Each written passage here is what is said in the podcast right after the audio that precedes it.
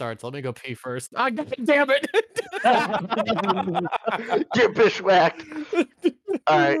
Uh, Jokes So, on on me. that go take note- a piss. Bye. bro. Phil, bro, first, first it was Phil, but now this, this, this, this is good for Phil and Mitchell. I just fucking posted it. All right. Hello, everyone. Um, if you can hear my my cat in the background, uh, she has decided that I must give her attention right now and immediately, and I have told her to frankly piss off um, because I am recording. So I Are we apologize for that. But welcome back to Lorecast Eternals. Uh, I am Phil. I am Jacob. Uh, And, uh, Mitchell just ran screaming out of the room, and today we're doing a bonus episode, and we invited our friend from the Discord. On Discord, his name is Elmsword, uh, but he also goes by Isaac when he chooses to be a normal human being. Only on occasion. This is the he he is the winner from the uh the contest, the champion of champions contest, so to speak, where we took all the winners from the previous contest and had them all, you know, fight each other to the death in my basement. Yep. I mean, Mabel gave me the hardest hardest thing, and uh, but eventually she, I, I just tamped her down. yep. But- yep. Hi, uh, my name is Mitchell. there we go. Now he's back. Seriously though, shout out Mabel because like her her diorama scared the ever living shit out of me, and the fact that it was so so freaking good. Where it was so. Oh, Yeah. the lighting on it was amazing. Oh my god. Dude, Yeah, um, when she when she submitted, it, I literally like texted her like as soon as it happened. I was like, like Bam. GG. "Yeah, bam, GG, like that is incredible." Um, but Yeah. yeah, no. Uh, to all, everyone listening to the episode, like once again, like a shout out to everyone who competed. Y'all all did a fantastic job. And um, if any of y'all will win, I forget if we decided if if if they, if we, they could compete again for the next year in the contest champions. But oh, I, I once I- don't see why not. once I look at anyway. those rules of my own fucking, you know, podcast and Discord server, because like I totally know them off the back of my hand because I'm a intelligent human who doesn't forget things. um, totally, totally a professional. Yep, hundred percent. If uh, we if- here at Lorecast Eternals absolutely know what the fuck we're doing. Hundred percent. We are not a gigantic raging dumpster fire, I promise. But uh, if if they compete again, I look forward to seeing what type of fire things they drop next because it was all really really good. Oh, I already have ideas. If Well, I'm, better if I'm that's what we like to hear. Better get to fucking hobby hobbying then. Yeah. Yeah, Uh, on on that note, uh, uh, Isaac, you are now banned from ever competing again. Yeah, get get fucked. Oh, that's a massive weight off my shoulders now. Over here, like, oh, thank God. yeah, thank God I have free time and I can spend it at the gym. Oh, fucking. oh yeah, that uh, mythical place that like allegedly exists. I need to go to the gym. I was actually proud of myself. I actually got a full leg day in over the weekend, and I, I haven't been able to walk properly since. I think I, I came I came back home and uh, Tell you know it was good. yeah, I went to take off my shoes and I, I just collapsed on the floor. My wife was like, "What the fuck are you doing?" It's like I've lost feeling uh, below my waist. exactly. I was like, I, "You I, I, know the feeling. Um, yesterday was the first time I was actually able to like give it almost my all while playing hockey, like in Yeah. six months, and um. Oh, I hurt today, but like Oh, in yeah. the good way, in the good Yeah. way. But it's not Yeah. like the I'm gonna cry when I sneeze. This is like, oh, I'm sore, yeah. but this is a good sore. Has your time uh, you move, oh yeah, you go. uh, I was saying, uh, are, are are these your like, oops, I didn't know I had like hernias for two months injuries we're talking about? Yeah. Or, or, or, or like, what, it, was like, it was like a disconnected muscle or something like that? Oh no! So um, I ripped on both sides of my hips, my lower and upper ab- abductors. I want to know like Uh, how you excuse do you, that's that. your superior and inferior abductors. oh my Okay. god. Okay. Phil, we shut are up. not going to be dealing with that shit. Just because you have Um, your fancy medical book now, you, I don't, we, don't, we don't need we don't need to be talking about the asshole linguini and all that shit. Uh, I am um, burdened by knowledge. yeah, I'm having to yeah. take anatomy and physiology class this semester, and the entire first class was just how do you describe the body? And I'm like, I don't need to know how to describe this disgusting piece of shit. I just need to know how to work on technology. um, but yeah, no. For five months, those were both like just absolutely molared. Um, so physical therapy helped a lot. But now I'm actually able to like play, and I I cry at the moment because like I'm just tired, mouse. From Everything that. Hurts. Want to die. Yeah, but it's like I don't know. I think soreness, soreness, fatigue, just like simultaneously hurts but also feels good every time you move after Yep. it, and it's a very weird. Oh, I feeling. get that. I get that. Yeah. When, when Well, I I was mean, It's like a going to the- satisfaction to it. You're just like, Yeah. I Yeah. earned this. Yes, Yeah. hundred percent. there's a certain type of energy you feel after you go to the gym where it's like, man, I I I, I hurt and I kind of want to die, but like I feel good about it. Like I feel like I accomplished something that day, even if I did like nothing else other than like that and dishes. Like I'm like, yes, I have done something. Whatever man, I need gets you do some through dishes. the day. Fucking yeah, me too. Jesus. I don't know. When Philip says he needs to do dishes, that that's that's impressive. And that- that's when you know that like there's uh, he can no longer see the floor in his room. I mean, oh lord. The area around my chair is clear. that's, that's all that matters. Philip, is there a biochemical chocolate milk bomb in your fridge this go around? Philip, Philip is cultivating garden gnomes in his in his fucking closet or something. Is there an onion like like three feet tall in your fridge? oh my god, I did have one of those. Yeah, I had forgotten about that. Fuck Christ, my Well, no, because I'd throw an onion into like a small um container in my fridge that I'd for- it kind of blended into the fridge, so I'd forgotten about it, and then like yeah, like three months later, I noticed something like coming out of the container, and I'm like, what the fuck? And I opened it, and there's an onion that's grown to be like two feet long inside of there, and I was like, what the fuck? oh no. Nah, you you guys you guys don't understand. Phil's just practicing a a, a new modernized uh, type of uh, indoor gardening. Oh, Exactly. fair, fair. Like screw hydroponics. 100%. We're just we're just gonna grow things in the refrigerator. Yep, definitely. yeah, He's exactly. just he's just getting ready for space travel. All right. So, Isaac, um, let's Yeah. go ahead and get a little bit back on topic, shall we? Uh, I'll- Isaac, I how can do did that. you get into Warhammer? So, Warhammer or models? Because those those are two separate. Uh, Two let, separate let, let, things. let's start with just Warhammer. Okay. So yeah, so I always I always really that's a nice voice crack. Really enjoyed um strategy games, and I love playing Civ, and I grew up playing like Brother. the Age of. I grew up playing like the Age Civ of the. six is trash. Civ five is where it's at. Dude, Civ five Yes. for fucking life. yes, But sir. only but only only accurate Earth true start mods. Mhm. Yep. True. Like that's like peak. Yep. Um, but yeah, so I always loved that game, and I also really loved the Age of Mythology and Age of Empires games. Holy shit! Did you say Age of Mythology? Yes, sir. You are the only fucking person besides uh besides my friend Sean that like truly adores that game that I'm aware of. I That game love slaps. love that game. It it was Yeah, my I was first. uh, I was a Command and Conquer simp for my for my childhood. Mm, mhm. I mean, so so StarCraft. was so was I. But fuck yeah, if I I, I did, StarCraft. Yeah. I did Starcraft and Brood Wars and Starcraft two. I was Yep. in the fucking uh, Command and Conquer uh generals and Zero Hour, Fuck yeah. bruh. Air Yeah. Force General for life. The shit slaps. yeah, it was no. uh, Tiberium Wars three and three Kane's Wrath for me. Those are the ones that, that were on the 360, right? I don't fucking know. I played on computer. That- my that's fair. computer was so dog shit that it would take me ten minutes of real t- of like real time uh, in order to get through like thirty seconds of in-game time. Oh god. oh my gosh. Yeah, no. So for the longest time, I thought that was the normal speed that Command and Conquer uh, Three was played at. Oh god. Oh no. and then I became an adult, built my own computer because because that's what my parents would let me do whenever we would go on long road trips. And so I'd play like a single game of Command and Conquer over the span of like four hours. Bro. And so then I became an adult, built my own computer, and I was like, you know what? I want to play Command and Conquer again. Downloaded Command and Conquer, played it, and I managed to play a game in like ten minutes. And I was like, what the fuck? Fucking Phil over here with an actual like working computer like is this real fucking life? Damn, dude. Anyway, so you grew up playing Civ Civ Five.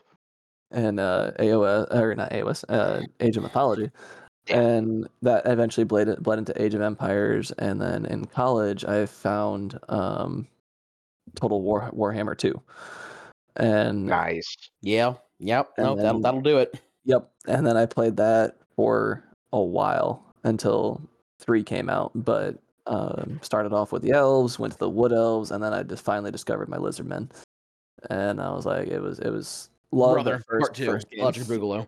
Exactly, exactly. And So, so- I'm post a meme That's a Command and Conquer meme. That's Oh my brother. god, yes, please. My brother it. made it, but it's the best meme that there ever is for Command and Conquer. The greatest I am- meme to ever meme. I'm ready.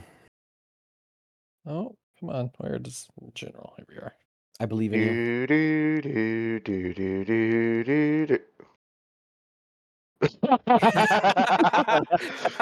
that is Build like Command and into. Conquer Oh my General's God. equivalent of you must construct additional pylons. Bro, just in that fucking voice, I can build anywhere.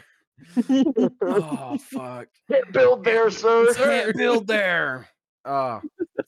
Dude, I used to have I used to have the most like like sh- like oh, I used to stroke out trying to get when I, when I was playing as the American faction to get my power generators to like line up perfectly Oh my Mhm. god, because yes. it because it wasn't on a grid, it was free spin. So I'm sitting there for like three minutes trying to line up perfect, get these generators line up fucking perfectly, and I'd finally do it. And I'm like, wait, why is there? Why are the enemy at the gates? Oh, because I've been doing this for five fucking minutes and literally nothing else, and I have lost.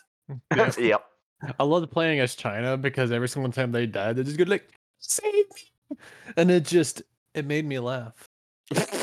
It made me laugh so much. Like, God, oh gosh, that's over here. horrible. it's I like so I like politically sounds they incorrect. they Like that game is so bad when it comes to like that stuff. And I Oh, was it's like, horrible.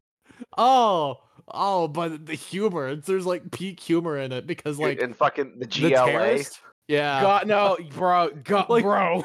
he's like, where are my shoes? Where, where, where, where are my shoes? the fucking Dude, but like, but then you look at like, so like it was like that game was very much polit- not politically correct, but also like in that game everyone was a fucking fascist, and it's like, oh, okay, this is very much not like real life. It's like, oh look, everyone sucks, so I guess it doesn't actually matter. Yeah. Jesus Christ. What were we talking about? Uh, hey guys, this is know. an Age of Sigmar podcast. speaking Okay. of- but no, no, speaking no. of, sorry, um, this is an Age of Elmsword podcast right now. yes.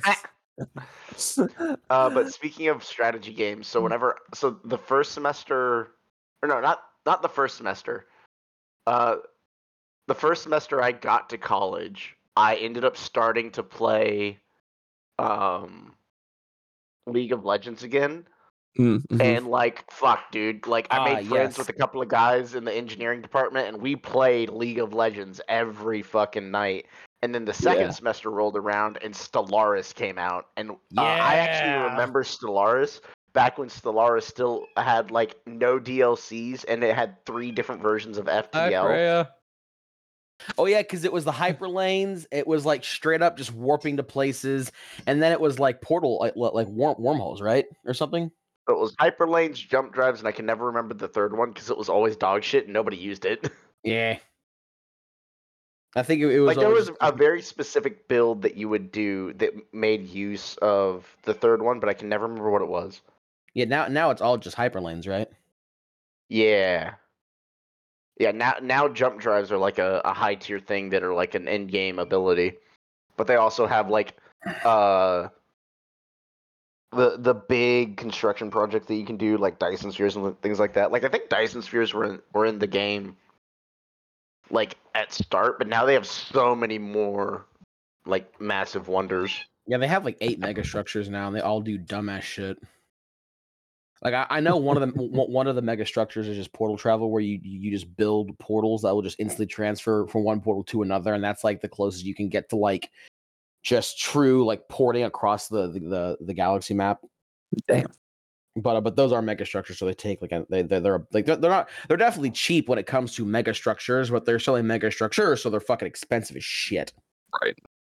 and we have to build like you know if you if you're going wide not tall you have to build like you know 20 of them yeah shit's kind of rough Yeah.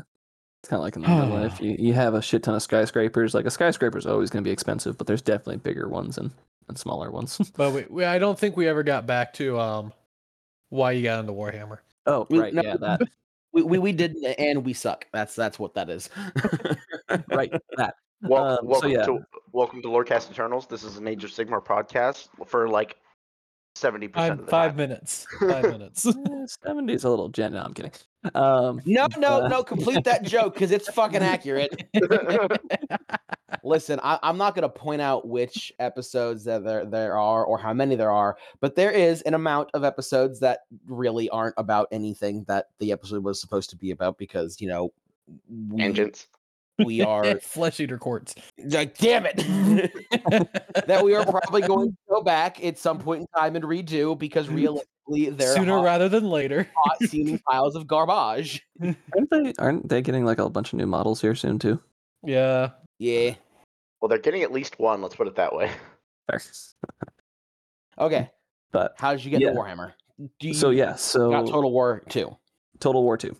Um, and that was it for a while. And then I found out that End Times happens because I got into Total War. It wasn't until like 2008, 17, Yeah. 2017 ish. Oh yes, you, you got into Total War two like right when it came out. Then Yes, yeah, yeah. Yeah. I saw, I saw, I got suckered by the by the uh, the ads. Um, tis fair, was tis fair. This looks sick, and I'm I'm I'm gonna go play it. And uh, so I got into that, and then like when I start playing a game that I really like start to enjoy, I start really getting into the lore, and so I start looking up the lore and reading things, and I'm like, oh, end times. There's you know cataclysms. That's cool. And I'm like, oh no. Yeah. Um, End times. Yeah. yeah. yeah, End Um, times.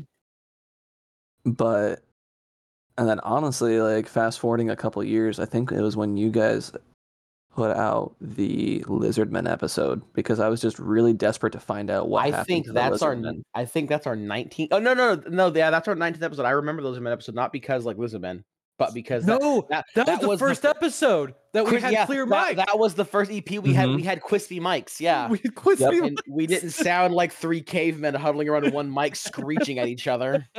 Boonga boonga. This how Age of Sigmar work. We've yeah, so that- considering- oh no you go you go you go I was about to say we're we've been considering the idea of going back and re-recording like the very beginning of the episodes, but just putting them the original on the back of the new, so like people can still have the old.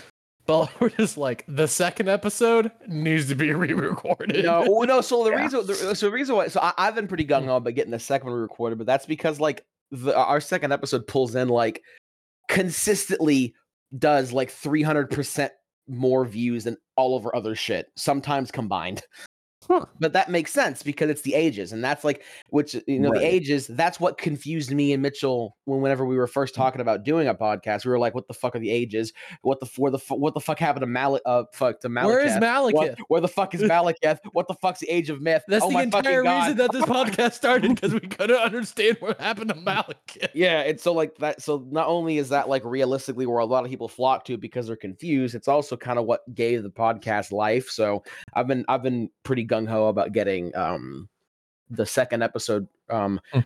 re-recorded, but realistically, probably at some point in time we're gonna go through and re-record the first um the first 19 or not the first uh the two through 19 because we already recorded our intro episode just so we'll have nice crispy and you know good audio over it and it's not just yeah and there were some mistakes made in our first 19 episodes when we were when we were still trying to figure out how the fuck to do podcast links i mean honestly i we need to really fix. enjoy the format because like it's different than a lot of other podcasts and like I, I love chaos i personally thrive on chaos Yeah, well, And- that's kind of, we, we keep it that way. I just try to like rein the chaos a tad bit. well no think right, of it right. think, think about it this way there's still going to be chaos it's just going to be better sounding chaos Yeah. and maybe maybe slightly more informed chaos maybe because remember like um a lot of our goals with this podcast was just to be the lore hammer equivalent to age of sigmar.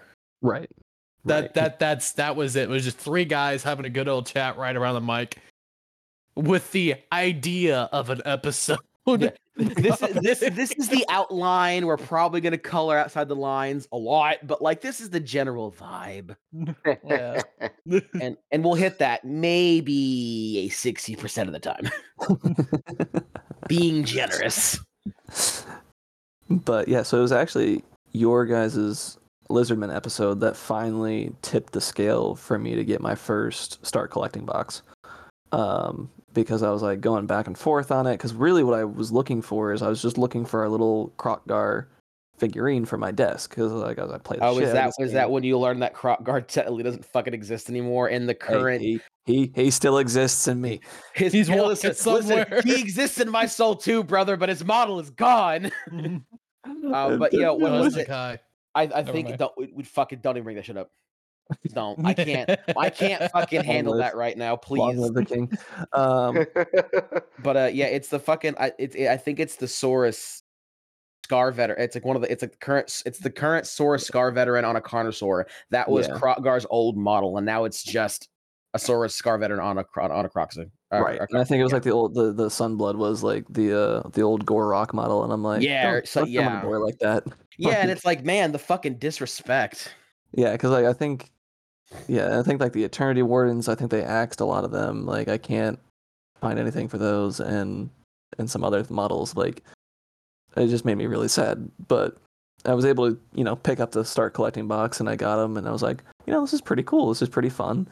And uh, a few of my students have been involved with Warhammer since like it came out, um, and so they were all very excited that I had picked it up. And um, one of the Oh, by the way, um, Seraphon is episode 17, not 16. 17. 17. 16. Oh, I thought it was 19. 16 is um Berta- I mean Flesh Eater Courts. Oh, let's, Mhm, mhm. let's let's let's not fucking talk about that.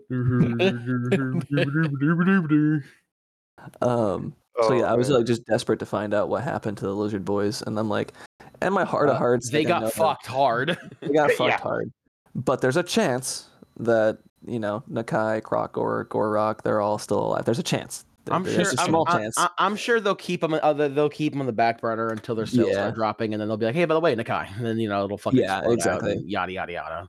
They'll do like some like kill team or something like that, or something just to Fucking them all back. Yeah, they will do something. Yeah, something. war I'm crashing. sure. Yeah. But but yeah, that's kind of how I got into it, and it's been a ever growing mound. I, I'm limited to what I can buy because my wife is like, you have you you have to contain it. I'm like, okay, I will contain it, and uh, I, I will contain okay. it. Purchases a shed to build on my property so I can have additional places to contain it. exactly. Like I, I have a whole um, box that I set up that is a very sketch looking uh, a, a amalgamation of what could be a uh, lizardman temple, and that's like my display case for all my lizards. And the the original the original promise I made is like everything will be able to fit in there. Um, it mostly fits. It mostly fits. I think the Kroxigors I just painted for the comp are sitting on the uh, the shelf uh, and my pile of shame probably won't fit in there once I have it done and painted. But Oh man, I need That's to okay. work on my pile of shame. I have not touched my pile of shame for fuck. Actually, that's the funny thing is that most of my stuff is actually built. It's See, that's painting. the- it's it's painting It's that. the that you're- painting thing that we have an fucking issue with. Yeah. Hey, hey, Philip, you want you, you want to do the um good old switcheroo? I paint a few things, you build a few things. like the silent. No, King? no, no. but- Hey, hey, hey, hey. Listen here, you listen here, mo- mo- motherfucker. We, We do we had a speak of it. deal. I mean, It it is was, forbidden. We do not speak of it. I, I was told not to talk about one thing and one thing only, and everything else was I was told was fair game. I mean, yeah. We're in a gash though. Like, and that was gonna be the follow up. I told you. I told you. Once there's a competition amongst us mods, or amongst the mods and owners, or Yeah. podcasters. Honestly, that'd be really, really entertaining. I think for the rest of us. Yeah, I want the entire Discord to vote. Yeah. Jesus Christ. Yeah, I think that'd be really entertaining. But but yeah, that's how I kind of got into it and um, really enjoy. it. And I say my pile of shame. My pile of shame currently consists of nine Saurus warriors and an astrolith bearer, so it's not it's not that bad. Oh, that's not a pile of shame. That's yeah, like that's that. a, a small collection of shame. Yeah, I, it's, no, it's I, a I small would, I would say that's like that's like a slight backlog of shame. Yeah, I mean, my I'm about to. Uh, as I was telling Jacob before we started, I, I recently picked up a 3D printer and uh, as a- Oh, oh, as- oh, you're so boned. Oh, it ha- oh no, yeah, Yeah. it, it, oh, yeah, it has begun. oh yeah, no, I've already I've already started. Um, I Dude, the one page rules, Seraphon models. Yeah, Those Yeah. look so good. Are those the ones that you showed me? That that yeah, that- yeah. do I still? I, I'm pretty sure I still have them saved. Let me see.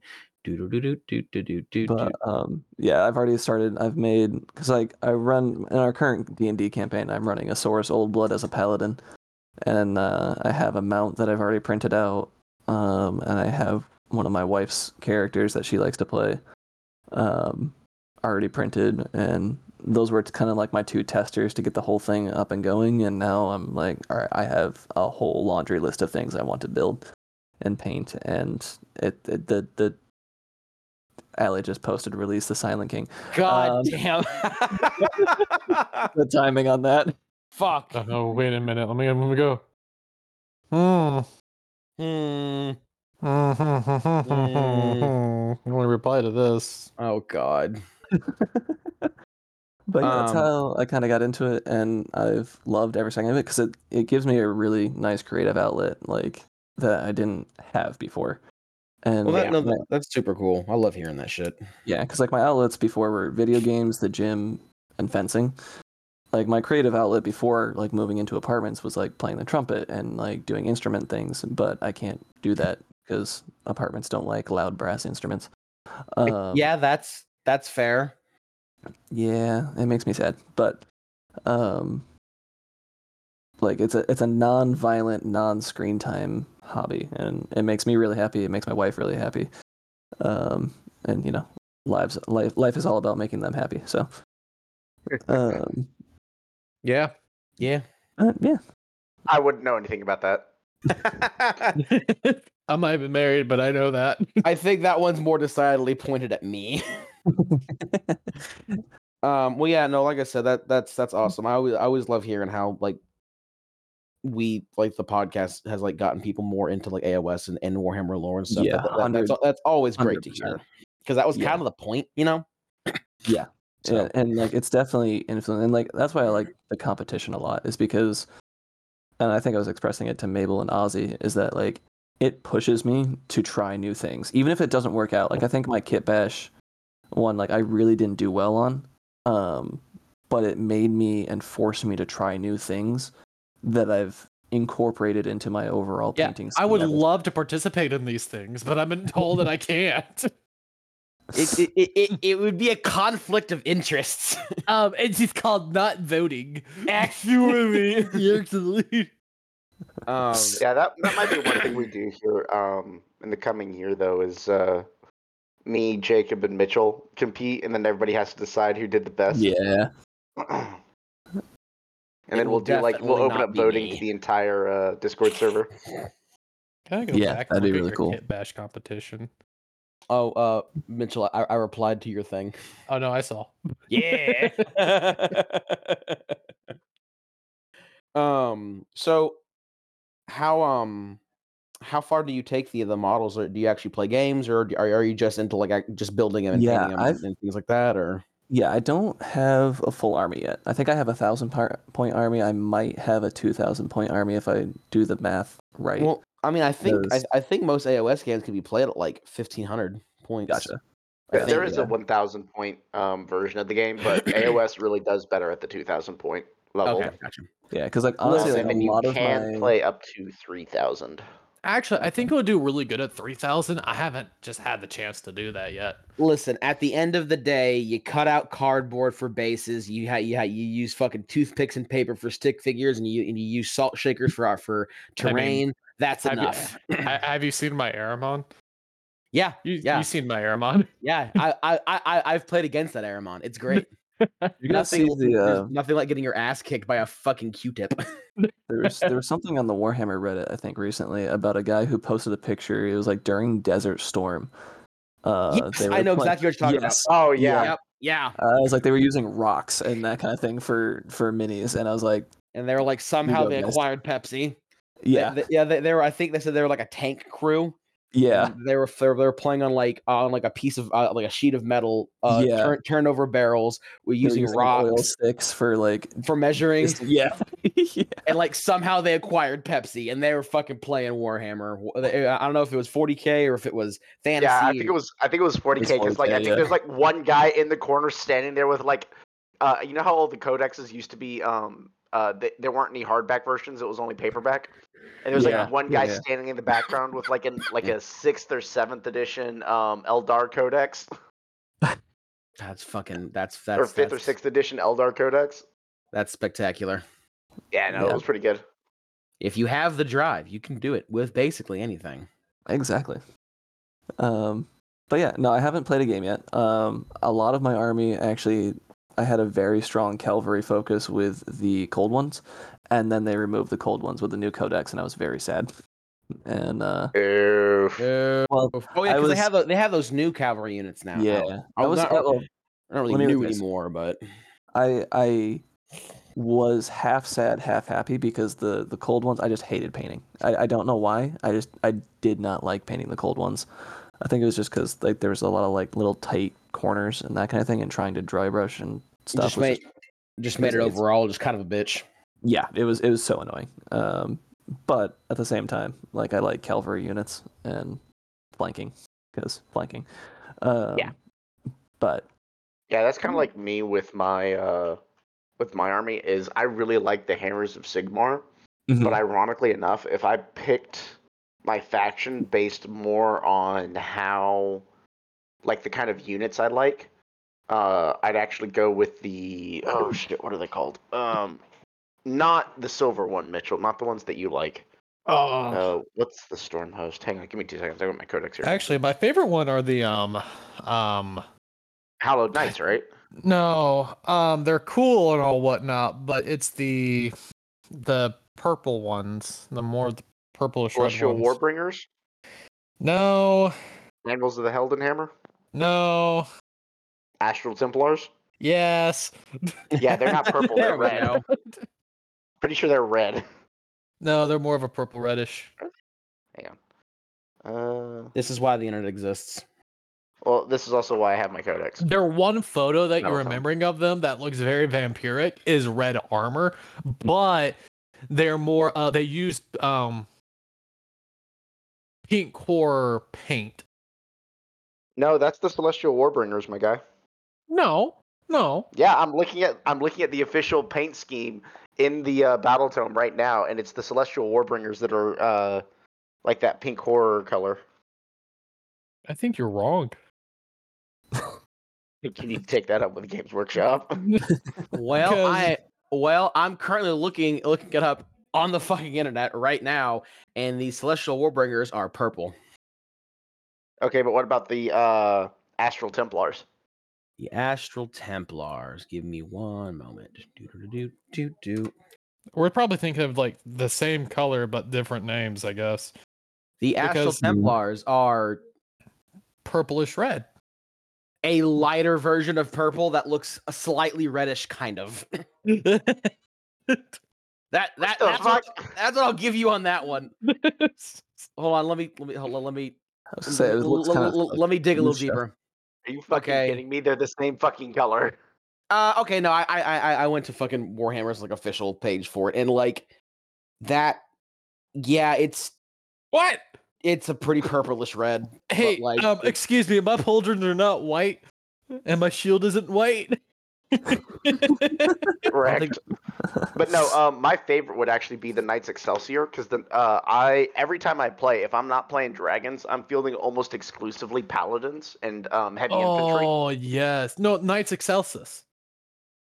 yeah, So, so, uh, yeah, what the, did the say? night the, the Knights Excelsis that was a storm host that was at the um the the the, the siege of um The, the, they're they're based out of Excelsis. yeah, and th- that that's the storm host that's like not basically nothing but paladins, right?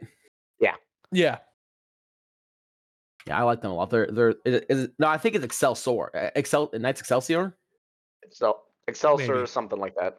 Yeah. We're totally has an. Age of Sigmar podcast, and we totally know what the fuck we're talking about. yeah Bro, we're I don't I, I don't know I don't know Stormcast that well. Like I'm gonna keep it a buck. I just don't know Stormcast that well. There's a lot of fucking Storm hosts and like they're neat and awesome, but like eh. Listen, I cos I cosplay Jurassic Park. I was gonna say lizards are supreme. That's my shtick. All right. Um, here's a question for you, um, Elmsword. Uh, Mhm. so you're currently doing um AOS. Are you think you're going to be getting into Old World or 40k? Uh, probably not 40k, just because it's confusing. That's I fair. I get lost. Um, I'm listening to another podcast too. It's called um, "Laying Down the Lore." Um, they do a really good old war, old old old world and 40k podcast. Okay. Um, also, I think during the the last anniversary episode, uh, there was a reference made to them about tromboning, um, which I think you guys should listen just to just to understand the reference because I think you the, the verb tromboning just it, it it fits. Um, but I think old world old world maybe I'll get into like the wood elves, maybe the high elves, but I also suck at painting humanoid features. So Fair. Yeah, because I, I got into the uh, a little bit of humanoid. I painted up a couple miniatures for my wife for Christmas of her characters, and it came out okay in the armor and that kind of thing. Ozzy helped me a little bit with the armor. Um, That's but good. The faces, the faces, I I, I struggle. Listen, struggle a ju- lot ju- ju- just make your life easy like Mitchell and, and, and, and play skeletons. Fair. Yeah, bud. Hey, but if I'm Listen. doing old world, I'm doing Bretonnia. Mitchell isn't actually a good painter. He is just smart enough to paint only easy shit. Wait a minute. Oh, yeah, I mean that's fuck. honestly why like I I paint a lot of lizards is because I just I got really in the habit of painting them because I won't say I'm I'm good. Like I, I I've been looking at some of the golden demon stuff and I'm like, mm, I have a long way to go. Um, Don't but, do that. You're just gonna make yourself feel. You're just gonna make yourself feel shitty. No, because I, I like looking at people who do it bet- stuff better than me because like it gives me ideas on how to how to improve my style. Um, it's like because in in real world I work in a paint store and like one of the things that we always tell people is like if you want to get better, go work with somebody who's better than you because Not fair. it's it's Oh, gonna force you to. Okay. It's like it's like Okay. competing in sports. So you work in a paint store. Have we ever told you the story about the guy who used to, uh, when they first introduced the uh, three paints rule for tournaments? Did we ever tell you about the guy who uh, found a way around that using three like like paint cans, Yeah. like yeah, that, exterior that paint? was in our last episode. We talked. I was about just saying, that, I think about the last episode. Yeah. That's actually So- amazing. Uh, since you've actually worked at a paint store, do you have any comments about that? Yeah, not gonna lie, I lost my shit when you guys were talking about that because that is like the worst fucking idea to ever do. Because like house paint is very, very thick. Like it's meant to protect, at least for exterior stuff, it's meant to protect against the elements, and interior stuff, it's meant to protect against like your hands and like just you know like oils on your hands dog- and shit like that, and Exactly, types it's- of it's- yeah. It's very that- that's why I think they like they recommend that you put like a varnish on your models because like if you don't like over time they'll start to blacken and that kind of thing and you won't be able to scrub it off because you'll scrub the paint off and um Yeah, that reminds me. I actually still need to put a, a varnish on my my one really nicely painted Terminator. I still haven't put a fucking uh, clear coat on him yet. honestly uh my I, I use like Helmsman spar urethane because I have- urethane um won't it won't um it won't blacken from your your fingers and that kind of thing so if you're handling it a lot um it will it'll protect Oh, it and just do a couple of thin coats of that that. No, I've got some uh, some Mr. Hobby Super Clear Mm, matte. mhm. yeah Um, and then I've got I think I've got another can from somewhere else. I'm not sure where. But yeah, no, I ca- I have this uh lacquer gloss coat from Testers Mm. as well. hmm Um, I just haven't used it yet because like it's a clear coat or it's a gloss coat, and I much prefer matte finish.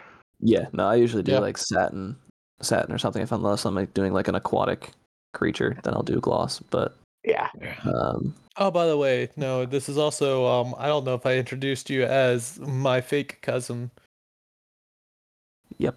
Please Yep. explain. Oh, this, oh this- yeah, yeah, this goes Uh, way back. I think this is like back when I first joined the Discord. Yeah, no. So remember how I have this gigantic wardrobe in my room now? Yeah. Yeah. Th- Elmsword is the person that got me like the hella discount from Sherwin Williams so I can paint the wardrobe that color. Ah, nice. and now I just went up there, gave him the employee ID number, said I got a cousin in Baltimore. Yeah, hundred percent. That's what it is. Wait, wait, Mitchell, Gotta didn't get the both you and your brother used to work for Sherwin Williams? Um, no, I never worked for Sherwin Williams. I just spent a lot of my childhood in a Sherwin Williams. That's right. I'm sorry. Matthew actually did though for a little while, didn't he? Yeah. Um, he worked for Sherwin Williams when he was living here in Bryan for um like a year or two, and then when he moved to Abilene, he was working for Sherwin Williams and he became an aircraft mechanic. Gotcha. Noise. And remind me, the the school he went to for aircraft mechanic uh, was that was that the same school I'm at right now, or was that up in uh, Abilene? Um, it's the same school but in Abilene, I believe. Okay, gotcha. So it's their Abilene facility. Yeah. Gotcha. Yeah. But yeah, bouncing back, like using house paint to paint models, horrible idea. Because like like you said, like it's just gonna be very very globby. It's gonna be very It's- very thick. It's like mayonnaise. yeah, to be like- fair, I think it was more about. I think this is much more of a sending a of a s- message moment. Yeah, it was, yeah, it mm. was, it was definitely like spite filled and like and and but yeah, like I think like house paint in general is is designed to dry like one to three millimeters thick, depending on different qualities and that kind of thing. But I Oh think yeah, like, that's that's horrible for models. Yeah, Oh fuck that! How I mean, how much of a bitch do you think it'd be to get that shit off of the actual model? oh that'd be hey, such a nightmare. hey, some people still do that with just Citadel paint. dip, dip, dip, dip. Done. Yeah, that's as long as it doesn't break the rules. Yeah, I mean that that I mean, yeah, I can't I can't blame them. I might judge them, but I can't blame them. Yeah, Yeah, that's one thing that uh, I do myself is I uh, down here we're close. Uh, I actually have a cousin who lives like ten minutes down the road from uh, the Reaper Paint like manufacturing facility. Ooh. And so the, Really the cool base yellow that I use on my Terminator, that's actually a Reaper paint. yeah. A lot of my primers uh, and my my gloss finishes I get from Sherwin, um, just because I like the clear coats. But Yeah. um, Well, I mean, it makes sense. You like you would be the one to know. Yeah. um, but like I really like using their spray, their spray varnishes, just because it gets in all like the nooks and crannies, and I don't have to worry about it. Um, for competition stuff, I'll go and get like Citadel, like for like the the last competition and this one, because Sam can, I got like a Citadel primer just because I really like the way that their primer works. It's just expensive. As I shit, really so- like their primers. To me, it It's really makes so a nice. difference. Oh yeah, yeah. Yeah. It's, Like it's so everybody, nice. everybody says just use Rust-Oleum or Krylon. I'm like, no, there is a difference here. Yeah. Yeah, like Yeah, so there like for my really is. basic for my basic foot units, I'll use Krylon, um, because like I'll get like a 10 dollar can for like forty percent off. Oh nice. Oh shit. Yeah. yeah, very very nice. But like for like the actual like competitions or like models like that I really want to make look nice, I'll use the Citadel one because I just I just really like the finish because it, it goes on really really thin and you can see more of the the model, and that it it just looks nice. I, I don't really have another word for it, but I mean, yeah. If it looks good, it looks good. If It you like good, it and yeah. it look good, then it'll look good. Nothing else Yep. to it. exactly. But yeah. right. I have a I, I, I, I- I have a question for you that I, I'm genuinely curious about. Okay. So excluding the uh Seraphon episode, because I don't want you to cop out. Um uh favorite episode and why? Hmm. That that's a solid question. Yeah, I- Um, I, I, I gotta take out the Seraphon episode because I feel like that'd be too easy. honestly, the one I forget which number it was, but the one where you guys talked about Katakros a little bit. Um, I know Oh, you the guys Bone you wanted- Reaper. Yeah, yeah, the Yes. Ossiarch Bonereaper one. That was a good one. Yeah, that was a really good one. Yeah. just as a just as a like a sword guy, like I love having heroes that are just like, hey, I'm really fucking good with a sword. Come fight me.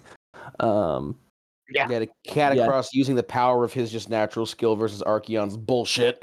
Exactly. Like I think I think that and like also you guys went a little bit more into like the lore. I think uh, I think it was the Battle of the Eight Points, or when whenever Nagash tried to come back and and take it.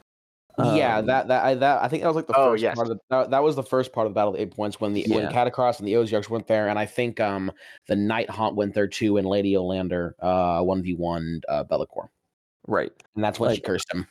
I really really enjoyed that episode. Um, just because like as a lizardman simp, um, I just didn't really pay attention to a lot of the other ones.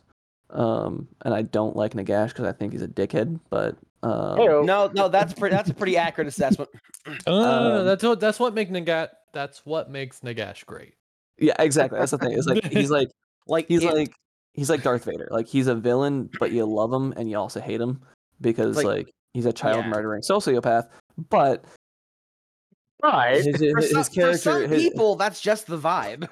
exactly. But it's just like that that that idea of that villain is so has such a rich, in-depth backstory that you have you, you just end up loving him because you can see him rising and falling, rising and falling, and like overcoming and then being overcome. Um, Yeah, I- and I I- I really like that kind of vibe.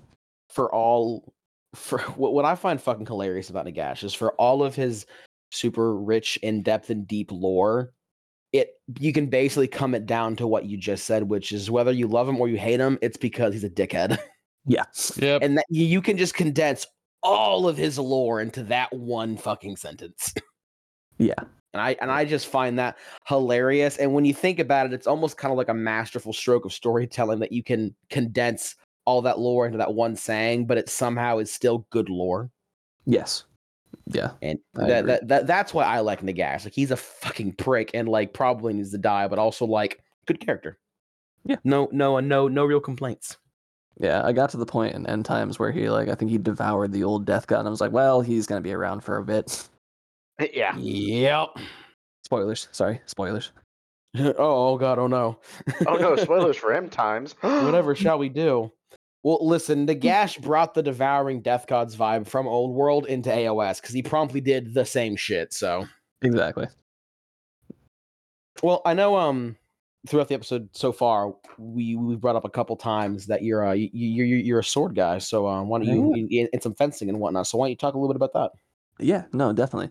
Yeah, uh, I love swords. Um, and yes, I've been doing it for about 14 years. All coming up on 14 years now, I guess. Um, started like way back in eighth grade. After I was always a you know huge King Arthur, Robin Hood, uh, Star Wars fan. but I Just never, never grew up. And when everyone A else was like getting respectable into childhood, understandable. yeah, oh, 100%. Yeah, not, Exactly. not, no, no, no comments on that. That just sounds neat. um and like everyone else like around me started growing up and i was like you know what i don't want to grow up from that part of me and we're just gonna like turn it into something that actually you know has some vindication so i'm gonna look around for fencing and i think the the tipping point was my cross country coach in middle school um always had a, a friday night movie and we watched the princess bride and that was like the Aha! yeah, that was Yeah. the yeah. that was the tipping point. Um, like was it was building, it was building, and then that just pushed it over the edge. Um, God, and that- so I that- went to my parents movie. and I'm like, hey, you know, I want to take up fencing, and my parents like, um, they always made sure we had enough, but there wasn't a lot of extra, so they were like, all right, if you really want to do this, here's your here's here's the requirements. It has to be under fifty bucks a month. Has to have all the gear provided has to be close, and the fen- the instructor has to be legitimate. Yeah, no, uh, no, no shady shit. Exactly. Yeah. And so I found Wow, that's actually place- that that's actually a decently hard checklist to come by with. Oh, yeah, they didn't- they with didn't with think- including no shady shit. yeah they they didn't think I was gonna find a place. Um, so I found a place that was two Jokes think I was on- gonna find a jokes place, so. I found a place. Jokes on them. exactly. I found a place that was two doors down from our church. Um, I found it was like forty five bucks a month. All the gear was provided, and the guy used to be in the top hundred fencers in the nation. God damn! Oh, you wow, fuck- yeah. you hit the fucking jackpot. And we're pretty sure he was higher than just the top hundred because his wife started like giving my mom the full thing, and he was like, "Please stop." um, but come to find out later, um, so in the world of fencing, very similar to martial arts, there's different um, there's different schools. Like you know, there's Taekwondo and there's Muay Thai. There's Yeah. you know karate, and then in each of those, there's different subsets of of schools. Um, in fencing, it's a very it's kind of like by Western country. So there's like Italian fencing, French fencing, English, Germanic, Austria-Hungary, like all how that kind how, of stuff. how different are the variations? Are they all like the, like like slight differences, but pretty similar, or are they like drastic differences in those styles? Yeah, I would say that like between the different styles, like you can definitely see how far removed they are from its predecessor. and its predecessor's predecessor. So like the Italians invented fencing. Uh, there's going to be a lot of people who contest me on that. Um, there's a lot of argument that the Spanish, Germans, French, and Italians invented fencing, but In your um, opinion, it was the Italians and everyone else can suck it. yeah, basically because the Italians invented the rapier, and the rapier was kind of the start of fencing. Now I will say like the French, Germans, and Spanish like definitely refined it a lot, and I'm going to give them a so lot of props. whenever you talk about fencing, you're talking about like a distinct difference between fencing and what uh like some people would call like HEMA, like historical European martial arts with like long swords and things like that. You're talking specifically Kind more of. like rapier, saber, and epee and foil and things like that. A little bit. So, so basically, the world of fencing is kind of in a very troubled place, I would say, right now, because um, oh, that's not good. Yeah, the, the sport was kind of dying pre-COVID. Ironically, COVID did something, and it became a very, very fast rising sport in the U.S. Um, but that's like the whole six feet apart. exactly. Yeah. There's, there's a whole meme about it. Um, but yeah, like in the 1900s, it became a very elitist sport. Very, very expensive. Very not only for gear but for lessons as well. Like Oh, kinda like, uh, horseback only high almost? society. Exactly. Like it was meant to be like, you know, the, the, the nobility of modern society gets gets to participate and nobody else. We can't have Um, dirty commoners in our fencing. God forbid. Right. And so the Olympics I'm trying not to lay too much blame on people, but the Olympics I would say is not what fencing is intended to be and there's going to be a lot of people who fight me on that. Um Well, that's fine. This But- this, this Well, is just your opinion. It's, not like it's you're like this like is the only way. I was going to say like well, it's like it's just like how in MMA fighting, um, some people will say things like, sorry, randomly, I heard- one of my YouTube I heard, background yeah. started. I heard I heard the cat. um, but no, so it's just like how in when you look at like martial arts and uh, MMA fighting and things like that, some people will look at Taekwondo, Taekwondo and go like, "Oh, well, that's not a real martial arts because it was developed exclusively for uh, fighting in tournaments." Whereas, like Right. you know, you look at something more like Muay Thai. Muay Thai is a type of martial arts that's still taught today in military settings as a for, as a way to kill someone in hand-to-hand combat. Right, and and that's like kind of the thing is like so what you see in the Olympics is very if you guys, if anyone has ever had experience with martial arts uh, in a lot of tournaments, there's this whole idea of point sparring. Yeah. Um, and point sparring is basically the first person to make a touch, they score. Doesn't matter what. It ca- you can if they touch you in like your hip, and you immediately clock them with your foot across their jaw. It doesn't matter. They get the point because they got it first. Yeah. Now, Um, b- b- before this continues, I, I want to ask a question. Um, Mm-hmm. Does that? Do you think that point sparring puts certain styles at, at disadvantage and other styles at advantage? personal styles yes. Um like italian french that kind of i think they all have their different strengths. Um and if the user is is well acquainted enough in each tradition it they're going to be able to work it to their advantage. So like Okay. so for instance a- i started with the italian um and i've had a very heavy french influence throughout my fencing career um the italians are very very aggressive. Like they they want to start with the blades in contention with each other and they're trying to basically wrestle command of each other's blade away from the other person versus the french are going to sit back they're going to avoid blade contact and they're going to try and lure their opponent into a trap.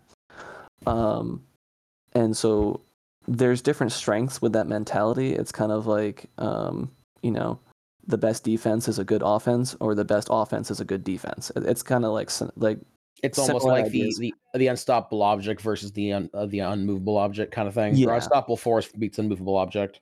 Exactly. And so when you have that mentality, you what I always tell my students, as I stole this from one of my instructors, is there's like kind of three big elements to fencing, and it's the tactics, the theory, and the technique. And you know, the tactics are how you implement the technique. The theory is why you do the technique, and the technique is actually how you do it. But they all kind of bleed into each other in a giant cyclical effect that you have to have all three and be thinking about all three if you want to be an exceptional fencer. Does that make sense? Yeah. Yeah, no, hundred percent. Yeah. And so kind of bouncing back, like um, with the Italian and French stuff that I've done, a lot of it kind of starts with the weapons that you see in the Olympics because the weapons you see in the Olympics were made to be safety implements. Like they weren't they weren't meant to be, you know, combat weapons, but they were meant to train for the combat weapons. Because when they originally started fencing and using it as a sport and actually trying to train people, their only safety measures, they took a rapier or a small sword, they took a piece of leather and wrapped it around the end of it and, and called it good. That was the only safety measure. And it was a sharp sword. Oh, that's So- amazing. After a few masters and students started dying of sepsis, um, they started Only a implementing. few. Only a few. Yeah, Only a few. started- That's, that's, that's It's all fine. it takes. That's what we call acceptable losses. exactly. it They only they takes, started. um, I think, seven deaths for TxDOT to build a bridge. That's actually awful. Jesus Christ. a little bit. Well, now I'm looking at the now I'm looking that's at that bridge over by, so over by the Buc-ee's, and I'm like, why are you here? It's funny that you mention uh, that like only a few people had to die because I remember one thing that was really popular back in the 20s in Ger- in like late 1800s, early 1900s in Germany, um, was that uh, people would get into sword fights and they do like Mhm. sparring sword fights, and then they would intentionally like mark each other's like faces or whatnot with Yeah. scars because That that, was was seen as like very handsome at the time, which is actually why oh, whenever you yeah, look I at know exactly pictures you're of, talking like, about.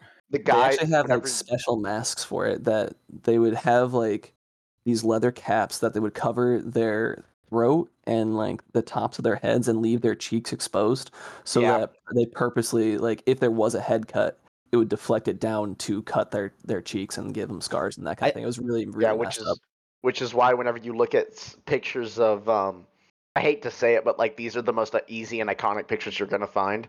But if you look at iconic pictures of like Nazi high Nazis. command, a bunch of them have scars on their Mhm. faces, and it's because in their 20s they'd been part of these like dueling groups that would do that.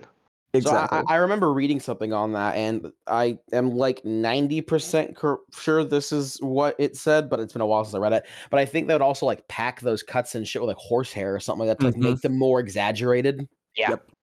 yep Shit's wild. yeah no fencing yeah it, it's got a wild history um but like even like when they first like came out with masks to protect your face it was considered like a dishonor and you were like insulting your enemy because you didn't trust them to not hit your face because a lot of the a lot some of the weapons like the face was like or at least prefer some of the um the bouts like the face would not be called a target but Yeah, just so, it's, because so it's saying like I think you suck, so I'm wearing defensive Yes. gear.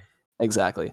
And like when they first started wearing gloves, like the reason why you see like a lot of traditional fencers only wearing one glove is because to shake gloved hands with somebody else was seen as an insult. Because originally you would start shaking someone's hand to check if they had a weapon, and it was a sign of trust, like, hey, I don't have a weapon here. But if you're wearing a glove, it's really, really easy to conceal another weapon. Um, and so that's why you'll see like a lot of traditional fencers, they have one gloved hand, one ungloved hand, and the ungloved hand is usually their their non-sword hand, and they would use that to shake hands at the beginning or end of a match. Oh, that's neat. Um, but yeah, Yeah, no, that's the that's actually the same reason why um, uh, people go like cheers and they clink their glasses together. Is because it used to be back in the medieval days. Uh, the reason you go cheers is you do it to like um, if you ha- for instance if you had like a visiting dignitary and you were like sealing a deal or something like that, but as a form of trust, everybody would slo- would slam their drinks together and slosh all their drinks together back in the time where it was either wood or metal were the cups of choice. And so all the drinks would mix together. That way, if anybody was poisoned, everybody got poisoned. Oh man, I'm it's so, it's so cool. It's, It's also so the, the. Roman handshake. So me and my brother, we're idiots, and we do the Roman handshake a lot. Mhm. So we just slap each other's forearms. But that was kind of a sign of like, I'm checking if you don't have a hidden knife on your forearm. Yeah. And that's the entire point of that handshake. It's it's not a handshake, it's an arm shake. Um, so it's the same concept of that. yeah, I think that it's I think it's so cool that the, that a lot a lot of the ways that we as a modern society greet and celebrate together spawn from people trying to murder each other. exactly yeah, not trusting one another. Humans are great. Um, but yeah, so like fencing's come a long way, and that's why like a lot of the swords bend now and that kind of thing because fencing has gone from one of the more dangerous martial arts to the safest martial art on the planet because we have so much safety equipment. Yeah. Um, however, what ended up happening with the Olympics is they started taking that and treating them as if they were real swords, which is not a bad mentality to have. Especially, it's like the idea of like, you know, when you're on the practice range, the weapon is a weapon. Um, Yeah, whatever you're shooting, treat is- treat all it- guns as loaded type thing. Right. And it's the same mentality, but what ended up happening is um, people are like, oh no, this is the pinnacle of fencing. And if you've ever used like an actual weapon that's going to stand up in combat with repeated like full force blows, the, the fencing swords just won't won't stand up and they won't act they won't be whip bending and back and forth and all that so Yeah. It's kinda why circle like back- you'll see it's why you'll see guys who practice like HEMA and things like that. And it's like, oh yeah, I'm a professional fencer. I'm here to like win a HEMA tournament and all the HEMA guys turn to look at each other and go, What the fuck did this Joker just say? Uh-huh. Exactly. So like I would say what I do is right in the middle of Olympic and HEMA stuff. So we use a lot of the Olympic weapons as our foundation because they were originally developed to, to teach and to teach control. And once you have that control down, then you can start working backwards through history. And so like a lot of the first weapons that my my students will pick up will be sabers or rapiers or small swords or something like that and then keep going back to our history until about the medieval period. And so, like, I do train people with the long sword, the arming sword, the great sword, the bastard sword, um, and the stick fighting that goes along with that. Like, I love stick fighting; it's a lot of fun because you get the same movements and same actions as you do with a long sword, and like half the injuries. Um, because Yeah. yeah. Yeah. because like I think my smallest my smallest um heavy weapon right now would be my small sword, and the next one would be the an arming sword that I actually had a really cool experience. I got to make it. Um, oh shit. yeah, no. If you guys are ever like up in the PA area, just east of Harrisburg, there's this this smithy that does um uh, classes, and one of the classes is you can make a knife, you can make an axe, or you can make a sword. Um, and you have a, a blank, and they take you through the whole process. Um, and my brother came up um, just before Thanksgiving, and we we went and did that this this past November That's actually really fucking cool. it was so cool. It was like like aside of like religious and um, romantic things aside, top five experiences of my life. Yeah. um, And you still a- have that. You, you still have that sword to this day, right?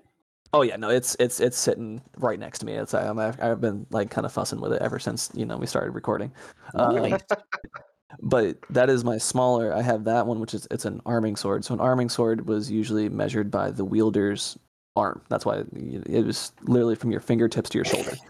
Um, and that's like the blade length, and um, it's it's about three pounds. But imagine like swinging a three pound sledgehammer around and like doing damage with it, or even As like someone who owns a three pound uh blacksmith hammer for Mhm. um various different tool work and things like that, like yeah, I, I get that. yeah, Yeah. it will it will fuck you up like um, even even just like the regular practice weapons the, the like the, the fencing saber that you see in the olympics can crack your ribs um, Well, yeah, I mean, it just goes in- into the thing of like you know, treat all weapons as loaded, treat all s- all training weapons as that, treat them all as if they have the capacity to maim and or kill you, because realistically, they kind of do.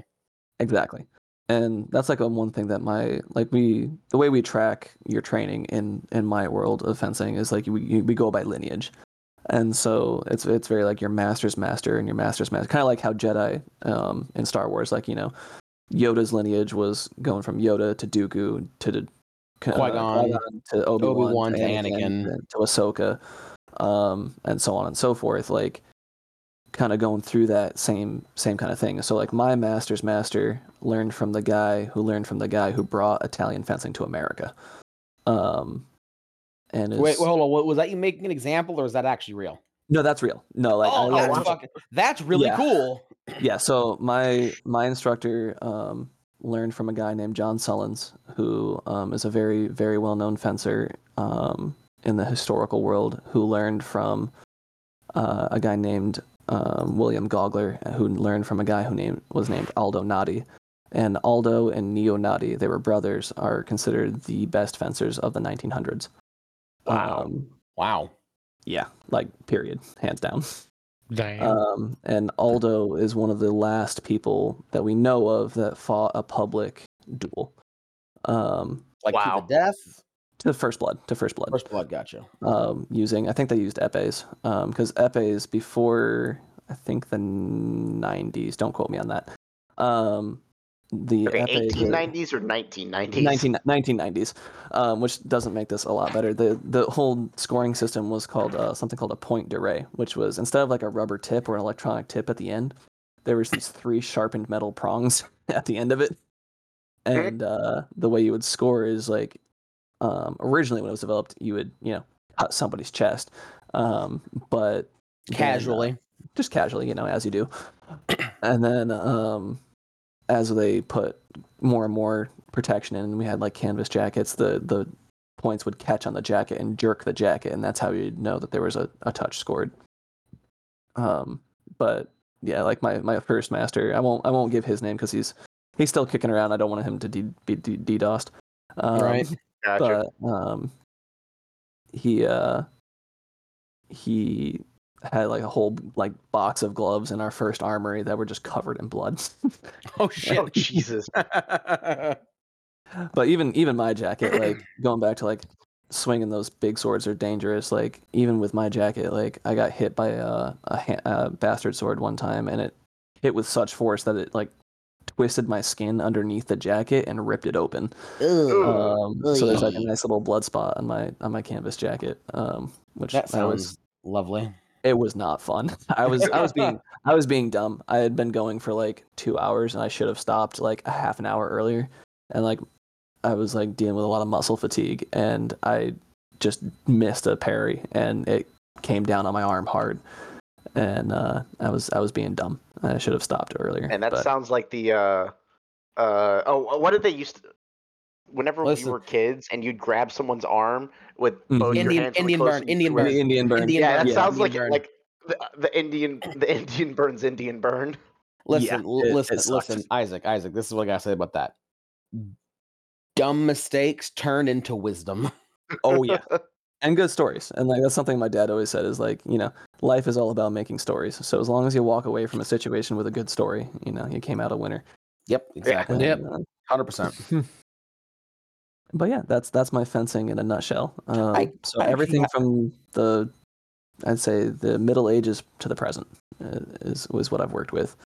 I have a, a a question about like um the styles and whatnot. I know the, the two the two examples you gave were Italians were very ex- or more aggressive, and the French style was more kind of trying to like mental and more lure lure their opponent to a trap. If you were to have two people who were doing the Italian style, like how would that go? Would it just be like whoever was the more aggressive would normally win, or does the style change because you're facing someone who is basically a mirror match to you? Yeah, that that is definitely a thing. So like, um, so a really good instance is like my my brother and sister um also picked up fencing after I did, which you know made my mom thrilled.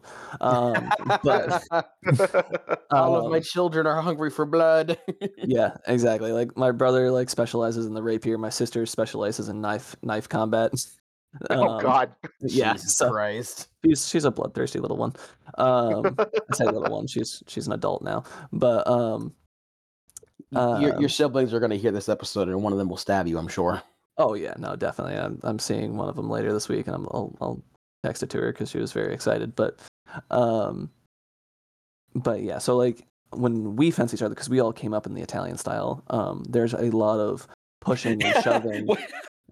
How does Uh, fencing go in the Elmsword household? Aggression. aggression, just complete aggression. Just Um, doom music plays. exactly. Uh, and then I wondered why I didn't have a girlfriend until 21. And Um, tear until it's done. um, and uh, like, she knew what she was cute, but I think he wants to kill me all the time. That's okay. My so my wife. It was really funny. So one of my really really good friends. Um, I was actually his best man uh, at his wedding. He was my martial arts instructor in college. Um, so his full time job is he's a um, he's a martial arts instructor at a mixed martial arts gym down in uh, Tennessee, and he's I believe he's got his uh, third or fourth uh, degree. Uh, Nene, if you're listening to this, please don't hurt me.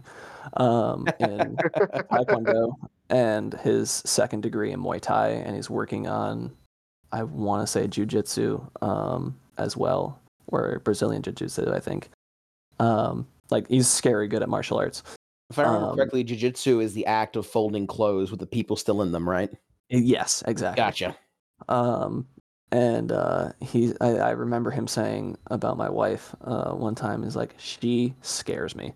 Um, um 'cause, like my wife my wife it was like that person on campus who was just like head to toe leather and like is also super tall and super imposing and like everyone was terrified of her.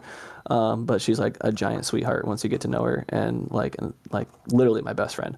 Um, but she, awesome. she's she's very scary and i do not See, like now all you need to do is get her to learn how to, you know, become a knife fighter, and now she's truly terrifying. oh yeah no i'm working on it i'm working on it uh, Have the intimidation factor and the murder factor. What more could you want? exactly what And more do you want in a spouse? and she's an amazing cook. Like the reason I do the dishes is because like she she could literally open her own restaurant because she, she's just that good. of a Bruh, cook. re- and if you don't, she'll fucking fold you in half. Exactly. Yeah, listen, I listen. I do the dishes not because like like there, there's obviously an obligation there, but it's also the threat of impending doom. Definitely helps with the motivation. oh, yeah. oh yeah, and plus like she knows where I sleep, so she can. She just can't hear me. anyway, so she can't hear you talk smack. Nah, she'll she'll probably listen to this episode. So I. I will send this to her personally somehow. Uh, um, but yeah, so like bouncing back, like when I fence my brother or my sister, it's a very aggressive. It's very we're trying to maneuver the other person's blade into a place where it gives us an opening on the other person. Versus if I was fen- facing a French person, I wouldn't be able to do that as much, as because every time I engage onto their blade, they just disengage and You're waiting. Yeah, it's, it. it- it's like where's the landmine I'm going to step on that's going to like bite me in the ass if I'm not careful. Right. And so like when I fence a an Italian or a French person, like I'm like, all right, in the back of my head, I need to be conscious that they're going to not want to engage me. So I have to wait for the opportune moment. Uh, shout out Pirates of the Caribbean. Um, to to uh, I love that line from from Pirates. I'm also a huge Pirates of the Caribbean fan, which you know. I just restarted the- watching the all movies like this last Bruh. week, so I got to watch the second one now. They're good. They're good movies. yeah, Well, the first Solid. three. Um, and the first three are good. I just wouldn't. I wouldn't We start don't talk about the other ones. I'll watch them if I'm drunk and bored.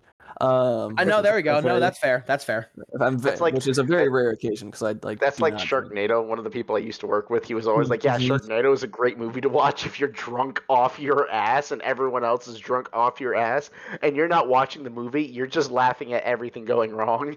Oh yeah, no, I had a so like one of my main games before I started getting into like uh Warhammer, and I also play like a lot of Warframe. Um, is Yeah. that uh Good game. Nerd. Good game. is yeah is uh Star Wars: The Old Republic the uh the MMO Bro, yeah! yeah yeah buddy. I play that currently. Oh, you do? yeah. Ooh, let me let me know because I, I I've been Oh shit. just d- depending on uh life I, i've been trying to get back into it because it's, it's honestly like my favorite game of all time well, like, I, I, all I time, start- it's my favorite game oh, it's a great fucking game. I, I started playing it like when I was a, like a junior in high school, mm-hmm. and, and I got to like max level, and there and it was there, there was the first round of D, of DLC or, or, or expansion, which was the the, the Hutt Cartel stuff. But then I but then I but then I hopped out of it, and I got back into it like last year, and I just Oh. recently got back to like the Hutt Cartel level of like character. So I'm working my way through all those DLC and whatnot. Oh yeah you're in for you're in for a ride um i think there's i still they just put another one in, in recently that well not well, you know uh, they changed they, they changed companies. They they actually um the, mhm. a, a I think it's, different like, company owns it. broadsword now broadsword owns Yeah, so I I, think. I'm actually really interested to see how, how if, if they change the narrative at all or what, or what they do with Yeah, it. But 'cause like, I think yeah. I think Beth, um, the old company, I, I want to say it was Bethesda, was uh, it kind of stagnated. Um, I think it was Bioware. Bioware, that's what I'm that's what I'm thinking of. Um, started with a B, um, and um, I think it just stagnated a little bit, and I think that there was no new there there wasn't like a whole lot of development. But ever since I think the new company's taken over, they've they they have a lot of content planned, and I'm really Well, that's really good. That's excited. good. It, it's a great game. I, I'm happy to see that it's continuing. But here's the real question. Here's the real question though. Dark side or light side? Jedi Sentinel all the way, baby. Uh see, that's the wrong answer. Eh, Correct answer is both. So, But uh, no, but uh, but uh, Sith Sith Juggernaut right here. I, Ye- I, yeah, I, yeah, I am yeah. evil. I am evil tank. Yeah, no, I, I, I enjoy both sides, but um, yeah, no, I fun fact, I whenever they make a new server, I purposely go onto that server and make a placeholder character to hold the name Elmsword. Um, That's fair. Nice. That's fair. because like when I started doing the server merging and that kind of thing, they were like, you know, people who've had they they, they were like, if you have the same username, you know, when we're gonna look at a couple different criteria. We're gonna look at um, it whoever's had the account the longest, whoever's played more, and who um, has been the most recent and active. So like you could have like the same name as somebody who played for like two years straight, but then hasn't touched the game in eight years, and you've been playing for the last three years, and then you would get the you would get the priority on the on the username. So I was like, you know, Oh, I'm one of the only I'm one of the only Elmswords out there, and I want to keep it that way. Um, No, that's that's fair. Listen, like Um, like El, El, Elm Sword like O O one or O two or something. It doesn't have the same ring to it. Nope. I, I am I am the original. I think that I've met one other Helm Sword in the entire history of gaming, and that was like in League of Legends, and I still beat that person to it. So nice. Nice. Um, now that I put this on the internet, there's I'm never gonna be able to have it again, but it's okay. Um, I have it on. That on is the way of the internet. Yes. Yeah, uh, I have it on SWTOR, and that's all that matters. Most um, def. uh, that and uh, that and Warframe. But um, yeah, no, I, I really really enjoy that game. It's it's I think it still holds the record for the most expensive game ever made, and I think the um, or at least the most it- expensive Star Wars game. Um, Yeah, I was about to say, have you heard of this little game called Star Citizen? yeah, yeah, fair. Um, Bro. And then I think it also still holds the record for the most number of cinematic cutscenes in a game. Um, That no, that, That makes make sense. sense. That makes a lot of sense actually. They're fucking fantastic though. oh yeah, I really Oh, wish yeah. they honestly I like I, I almost I just wish they make like a SWTOR movie with like just like the lore and shit Yeah. because the cutscenes like are just fire. Yeah. They're and like the trailers. Like I don't know if you guys have watched like the trailer. Yes. Like All of them multiple oh my times. gosh. Yes. Oh my gosh! Whenever like I'm feeling down, I just I just plug one in. I'm like, mm, yes. Happy juice chemicals, yay. Oh Yeah. man, if we want to talk about some good cinematics though, like obviously we have to talk, have to talk about Astartes. Mm, mm-hmm. Bro. Mm-hmm. Bro. Well actually hold on. Fucking Noise. Before be- before we switch topics, I have to potentially set Elmsword's family on fire. Mm.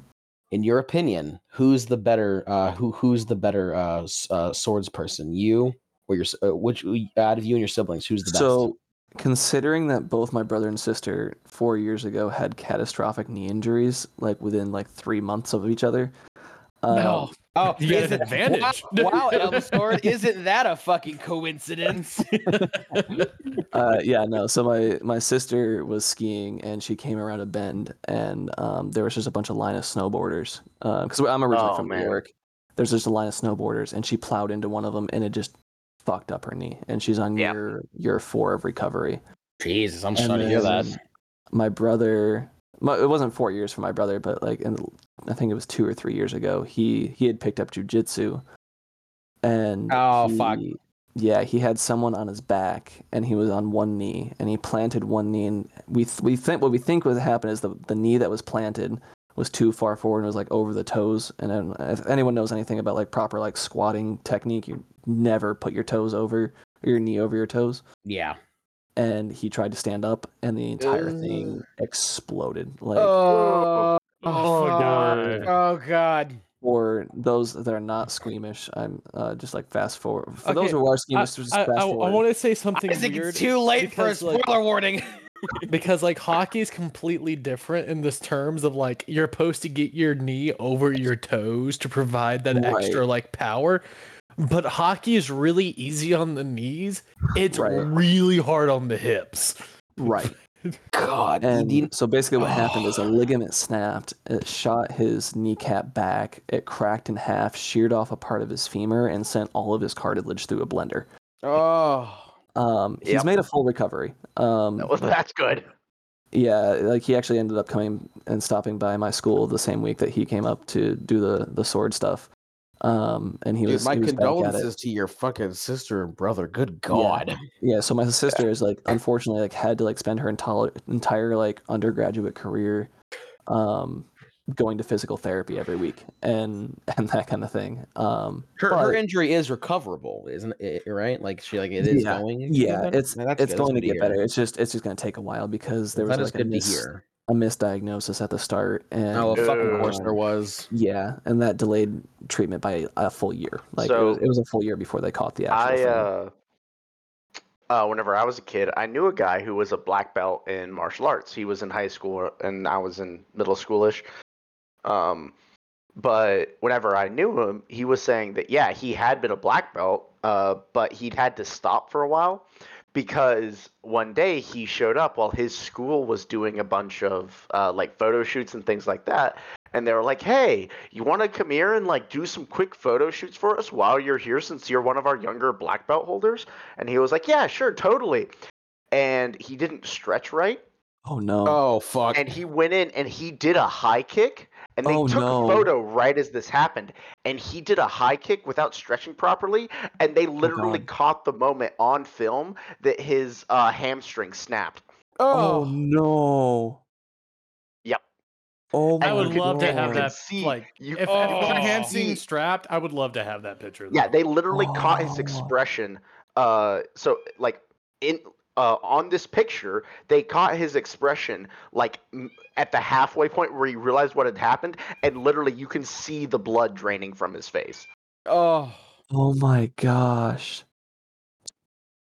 That's But this was also the same. This was the same kid who uh, damn near sliced his leg in half with a chainsaw and walked up. Walked in to his mother and was like, "Mom, we need to go to the hospital." And she's like, "Why?" As he's standing there holding his artery shut with his finger, and he pulls his finger out and goes, "Cause I'm bleeding." As blood starts like shooting out of his artery, and he jams his finger back in, and he's like, "I think we need to go to the It's hospital." like, why do we have to go? Uh, cause I'm dying. yeah, Oh my gosh. God, you know what that reminds me of? I, I, I my father had a friend. He, he had an old friend. My, my dad and him were both into um dirt bikes when they were younger. Like they they race semi professionally and whatnot. And so uh this happened. Uh, I want to say the. I think it was my first year at college when my father told me about this. That his friend, who they're they're both well into their fifties at this point, or, or well into their forties at this point, and um he had acquired a dirt bike and he was like, "Yeah, I'm gonna go do dumb dirt bike shit like I would like I am a young 20 year old, uh, with minimal safety." And um, he I forget exactly what it, I, what he did. I think he um like he he crashed in some in some capacity, but uh basically um when he crashed, he essentially like completely and totally detached his ACL, Oh my gosh. Ugh. and he was like out in some backwoods track with like no one around. Oh no. And so he kind of just laid there in agonizing pain, unable to contact anyone because like his phone didn't have service and shit until his wife came and got him like four hours later. She was like, Oh, I didn't know where the fuck you were. So I came to the track and he got there and he was just like, uh, uh, and she's like, oh, oh, this is a fucking problem.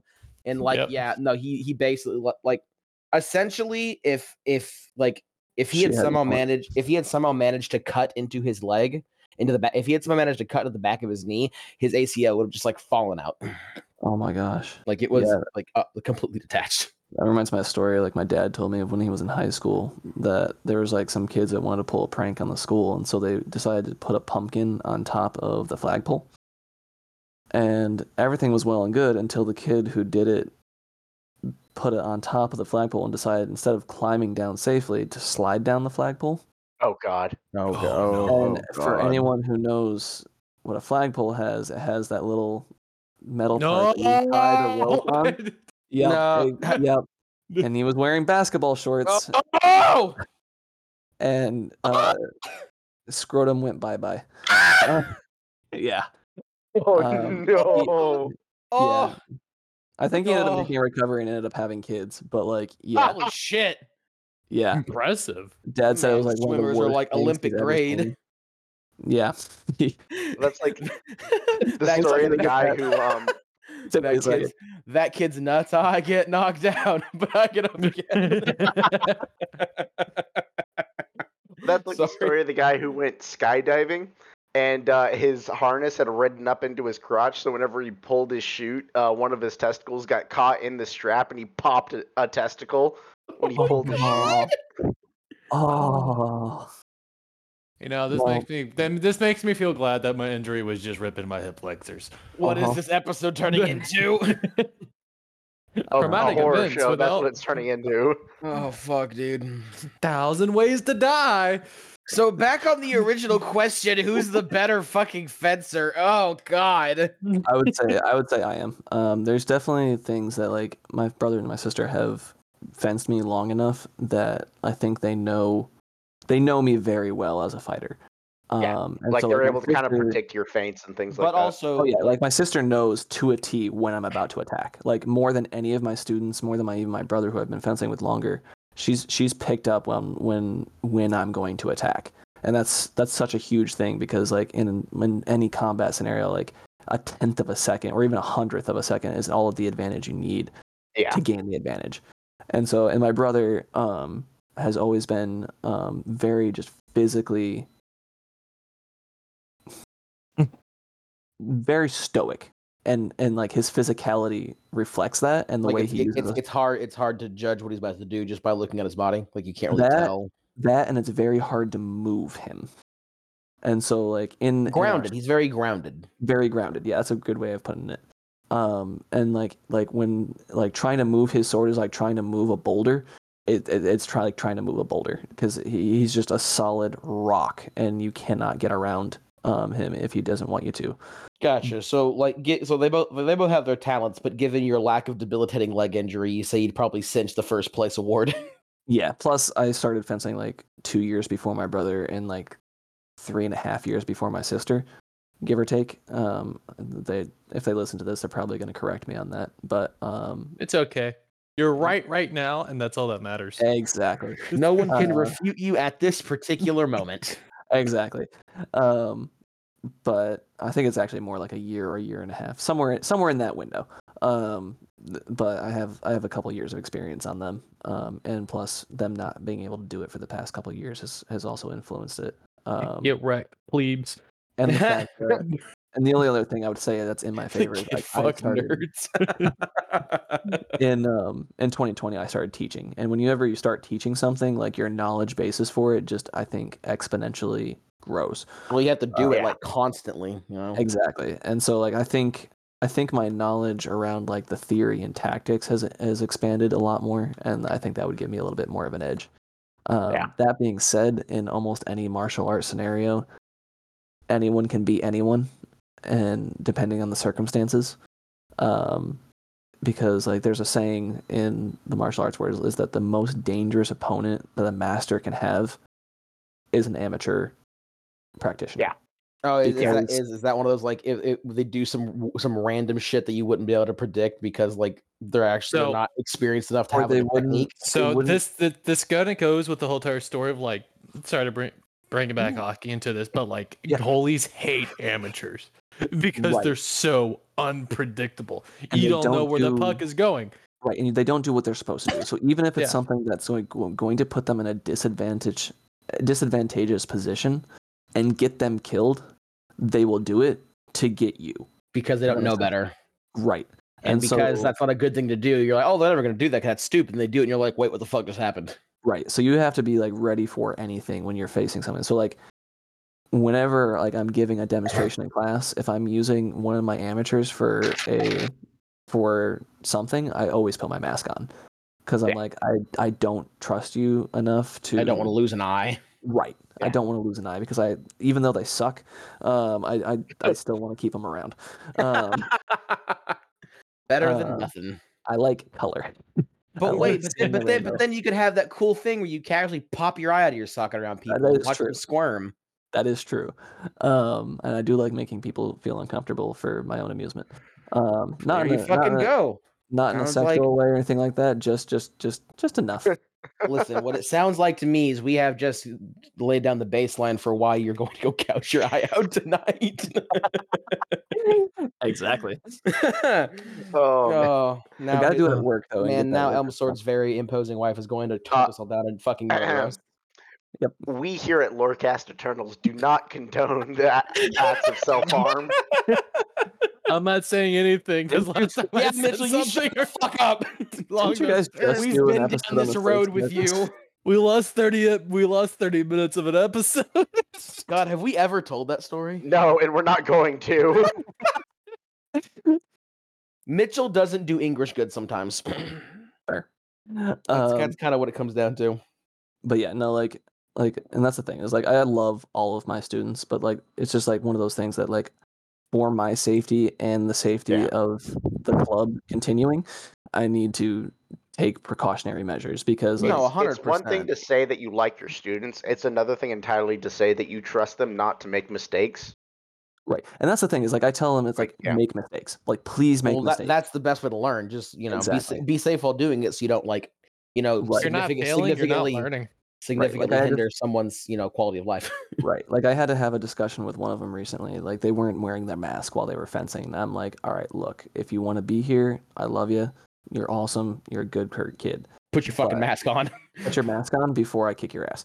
Like, because like I need to make sure that like you are safe. Because that's like the number one thing I tell parents and um anyone who starts is that like you, if you do everything I tell you to do to the letter, you will not get hurt.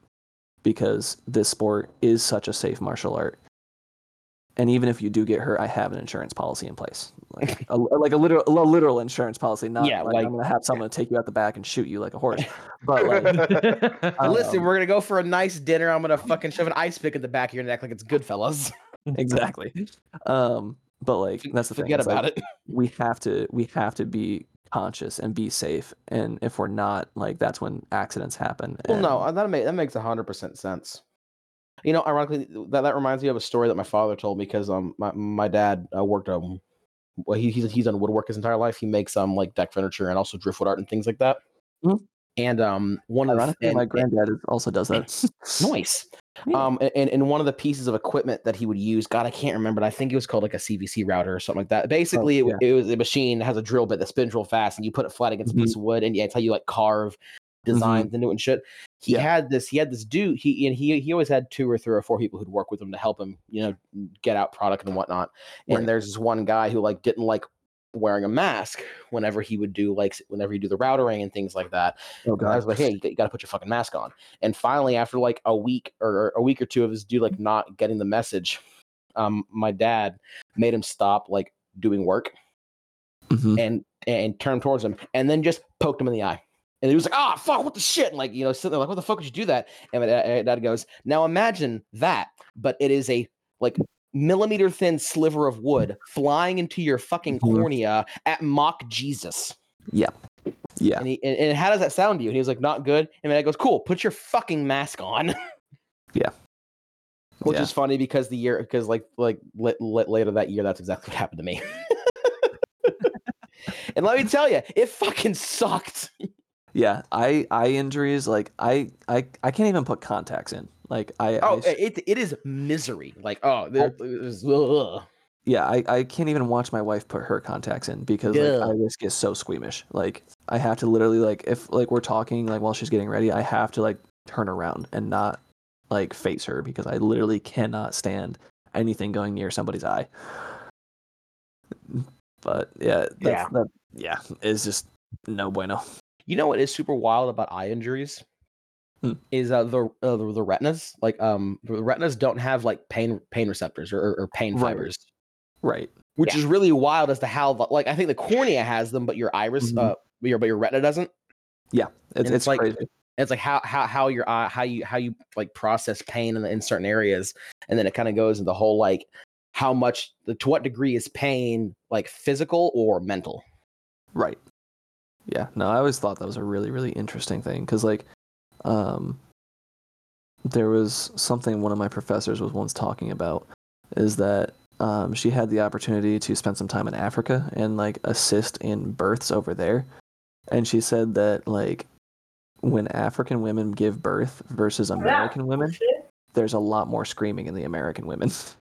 Um, which I thought was very interesting and like culturally over there, like they don't focus on the pain. Like there's a very like buildup of pain. Um, what's the word I'm going? Uh, focus on the pain buildup going into pregnancy. We have shows about it. We have jokes about it. We have like whole people do comedy specials about it. But over there, they just like focus on like the actual miracle of birth. And then she said that like there's a lot less screaming over there, th- which I thought was really interesting and like something I'm never going to be able to weigh in on because I will not be able to give birth to a child. Hundred Yeah. percent. Yeah. yeah. But you can get kicked in the nuts. Exactly. Um, we, we are not. Would you going like to down- take the we're sack? not- we are we're not not- going down this fucking road. No, no, no, no, no. We are not going down this fucking road. Anyone who has ever given birth, uh, I I salute you because that is something I will never. I'm not comparing the I- things. I'm just saying one thing that you can do. as, and I will never. Mitchell over here. On a completely unrelated note, I can get kicked in the nuts. Just very well what might what is uh, what might happen for making that comment. but yeah, it's just like this is like a very interesting thing. I thought that she she brought up. Um, That's cool. But it's also the joke that like getting kicked. th- th- This again, it's a joke. Mm, not saying that it is worse, but getting kicked in the nuts is worse because no we guy here wants. at Lorecast Eternals do not do not like sanction what Mitchell is about to say nor support it. Please continue. On today's Okay. episode of Digging Okay. a Hole, Okay, like On I'm today's just- episode of not knowing when to shut the fuck up. On this episode of getting canceled. fine, I won't say anything. Okay. No, please Shut the listen. Listen, for insurance, I've covered our ass. We don't. You don't exist to us right now. Please yeah, continue. like we can just proceed with Oh, the okay. content generation. Okay. Okay. The old joke goes is that like a guy never wants to get kicked in the nuts again. Women want to give birth again. Yeah. I, the funny thing is, I know that joke, and I'm like, that's exactly what he's about to say. It's like you'll, you'll you'll never hear a guy say he wants to get kicked in the nuts again. Yeah. Yeah, I'm gonna plead the fifth on this one. So anyway, back on not sanctioning the shit that Mitchell just said. Um, fucking Jesus. What what were we talking about again? I lost it whenever I saw swords. Our, we were talking our- about our swords. and podcast then- impending doom. We were It's talking about swords, and we got way off topic. You know, Um, you- Uh, you know so what's I have funny? a question for you, uh, Isaac. Okay. Man, sorry, never mind. Uh, what? Uh, have you ever actually had the opportunity to um, use a flamberge sword? I have not, but it is on my list of things I want to do. Um, because it just looks like a ton of fun. The closest thing I have right now in my arsenal um, would be my hand and a half or my great sticks, which are practice weapons for um, the great swords, of which a A flamberge is. flamberge's the ripple sword, right? It has like yeah, all a, the, the a curve. flamberge. If I remember correctly, a flamberge is any size of sword, but it's talking about the way the wavy bits in the blade. We would call it more like a almost like serrations today. Yeah, All right, and M- like Mr. I Smart would- Swordman, what what are the waves for? um, it's basically just to like kind of throw your opponent off. Um, Ah, no, okay.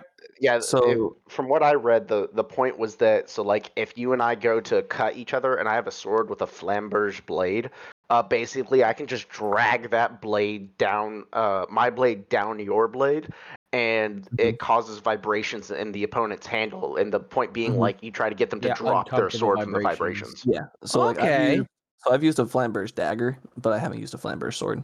Um, but yeah, it, it it creates more surface area to create friction, like he was saying, and to just kind of either cause the vibrations or cause the uh, opponent's like weapon to slow down while you can get in close and finish him off.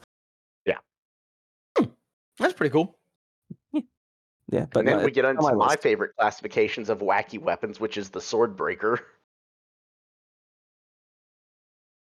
Yeah, Oh, I'm a spear guy. Why why does that sound familiar? Uh because it's a it's like a toothed dagger um that you it's it's really it was really designed to catch an opponent's blade um the actual call 'em It's- breakers, It's, it- it's Yeah. like oh, like like like the back of the blade has like a bunch of really deep like pits, so you can like yeah you can block with it and then like tear the sword out of, out of their grasp. yeah specifically it was made like to combat um rapiers and like thinner swords because like the heavier um middle ages weapons would probably be able to just you know chunk out those those pieces of metal over time Yeah. um but Not to, it, not to mention those uh, those chunkier swords. There's so much mass behind them. You're more Oh, yeah. likely to shatter the the the sword breaker than you are to um. yeah or the hand that is holding it Yeah. Right. Uh, there's just a lot of force there Oh look, my Um, wrist, it's been destroyed.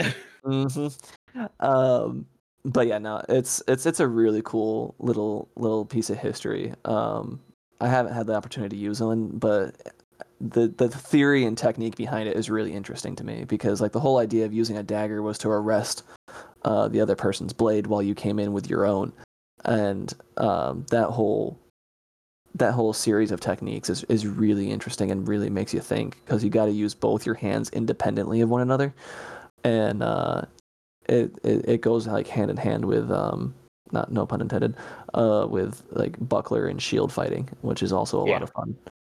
And then so Cirrus, uh, you know in uh in Dark Souls how especially in like Dark Souls 1 they had like the parry dagger. Yes.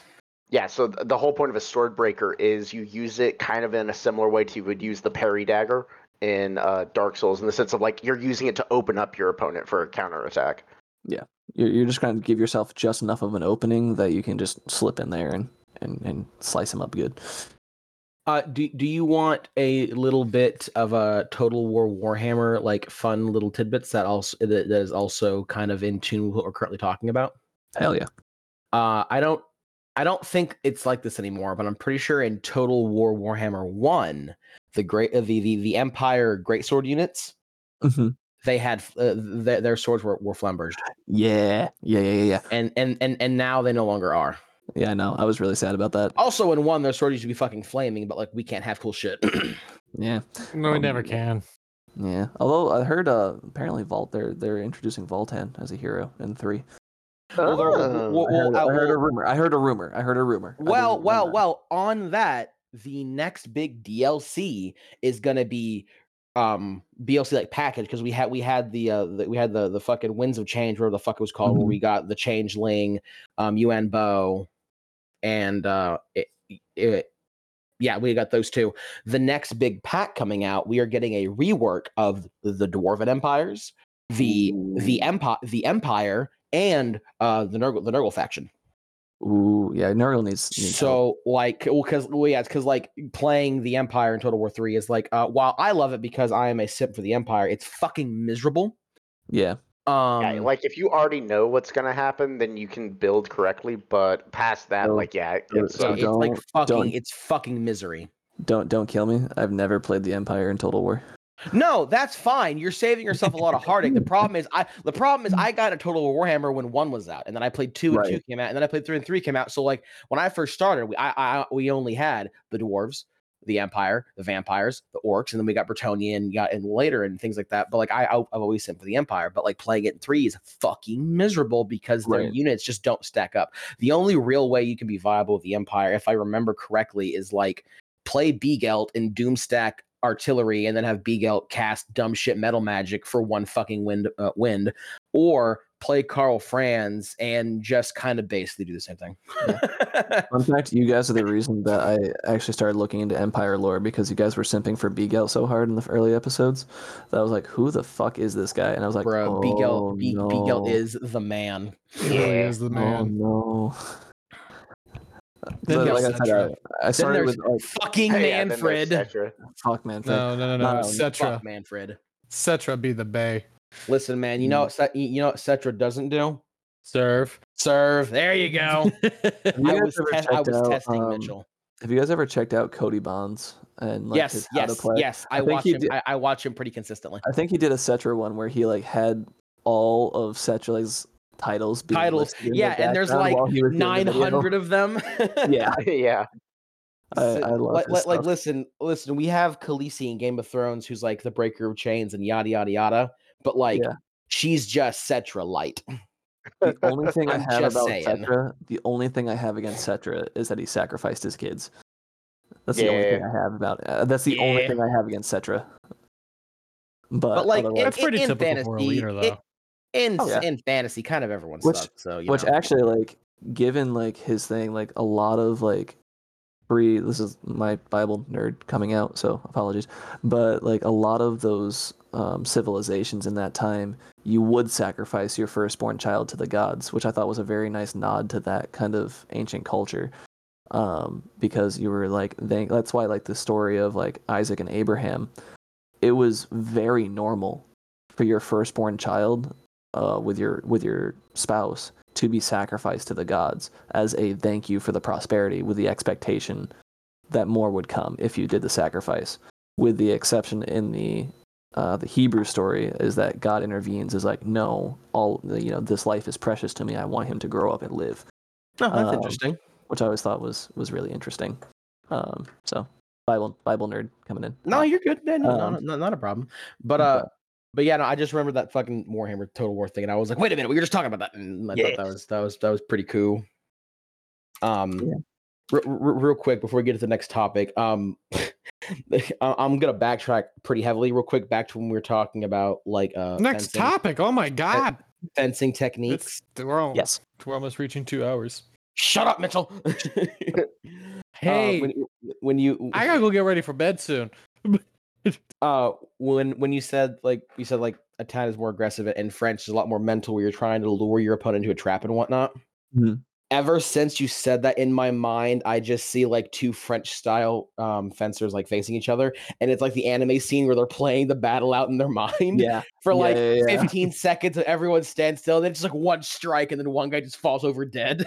yeah that's that's pretty similar That's it how. I see it. Like that is that Yeah. is just my head canon for for for French techniques. For yeah that's fencing that's that's pretty similar um like there's a little bit of action like of like you guys like kind of probing each other and like trying to figure out you know each other's defenses and that kind of thing um but i would say that like my personal style right now is a very heavy blend like 60 to 65 percent italian with like a 35 to 40 percent french um just because i see their their strengths in both i definitely still lean more towards the italian just because that's what i grew up doing and that kind of thing Yeah. um That makes sense. right.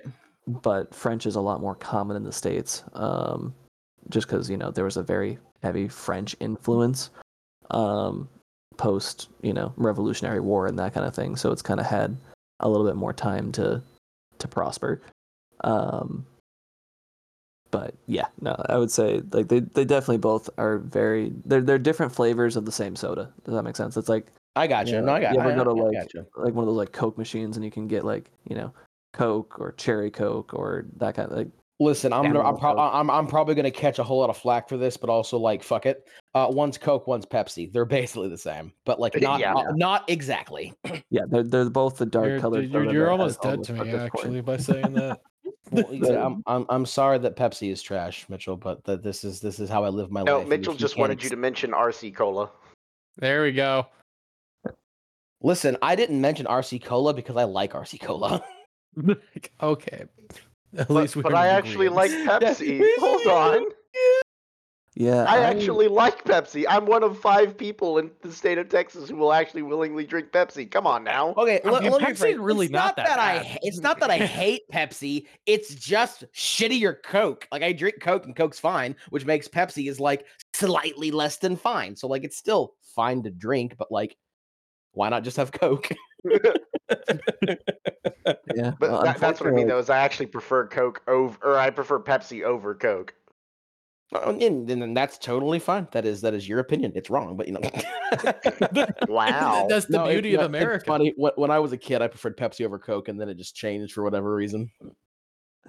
Yeah, no, I've unfortunately started losing because I just like we, my wife and I have been like really trying to eat healthier and, and drink healthier in the last couple of years, and like I had soda for the first time in like eight months, like a couple weeks ago, and like my gut basically tried to stab me in the face. Was your body like drinking soda for the first eight months? Your Uh-huh. stomach absolutely fucking not. yeah, no, I was, I was, and the worst part was like at a work thing too. So like, Oh God. yeah, we had just like gotten done like with this big training, and like I was a little, running a little low on energy, so I'm like, yeah, I'll have some caffeine, and yeah, no, my my gut was not happy for like the next three days, and I'm like, well, I can't Fuck- drink soda anymore. Like fuck me, I guess. Yeah, like I can think have. it like- was? Do you think it was the sweetness or like the angriness of the liquid? I think it was just like the the corn syrup because like we've pretty much cut out a lot of corn syrup and a lot of like preservatives and that kind of thing. And I think it's just the overload just shocked my system and was like, mm, no, Yeah, no, that that yeah, that makes that makes sense. yeah, because like we're was like my uh my fifth grade math teacher. Um, he he was he he was very much, or he told us a few times that like, oh yeah, I don't eat McDonald's and things like that. Just like get a rise out of us kids because a bunch of us were like, McDonald's is the greatest thing ever because this was fifth grade. yeah, The pinnacle And of then one day, one day he came in and he was like, "All right, guys, um, So I had McDonald's for lunch. We were like, ooh, and he was like, yeah, don't look. I had McDonald's for lunch because I really wanted the food and it was close. But also, I shouldn't have had McDonald's. And if I make a run for the door, get out of my way. Yeah, no, I. I am about to shit. the only fast food I can eat right now is like Chick Fil A, and like maybe like a sub place or something like that. But I oh, can't. oh man, Jersey I Mike can't do- yesterday. Oh, Yes, we ha- yeah. I love Jersey Mike's. had the port. Had the Oh portobello- yes. I had the Oh, portobello yes. uh, Philly for the first time, bruh. Shit was Hashtag- hashtag delicious. not sponsored. Um, but um, If we Listen, could get sponsored by Jersey not, Mike's, but if they want it, like I'll take it. Shit. Yeah. yeah, no, I love Jersey Mike's. Like they, they're they're just good. Uh, And now it, it does come down to location, like uh, like the franchise owner and that kind of thing. But Yeah. it's it's generally I have not had a bad experience so far. Every time I go to Subway, I'm just like, I've seen what you could be, and now I am filled with Yeah. nothing but disappointment and contempt.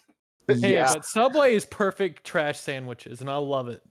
Yeah, no, I, I my first job out of college, I survived on Burger King and Subway because it was a it was like a driving job for a medical company, and uh, I, I survived. Hey, that's on something I'm going to be doing pretty soon Man, here. man, you you add in Taco Bell, and you have the trifecta of Phil's fast food preferences. Dude, Taco Bell, Burger King, Subway. Like, Okay, Burger those are my Holy three Trinity. fast food joints. the Holy Trinity. Burger King Triforce. has been uh, stepping up their game recently, and I'm here for it. Yeah, they really have been. I'm like, I'm fucking down for some Burger King. It's funny because there was one night where I was talking to Jacob and I was like, "Oh man, I'm really craving a burger." And he, and this was before P. Terry's came to town, and he was like, "We could go to Whataburger," and I was like, "No, no, no, no. I want like a burger, burger, not like a specialty burger."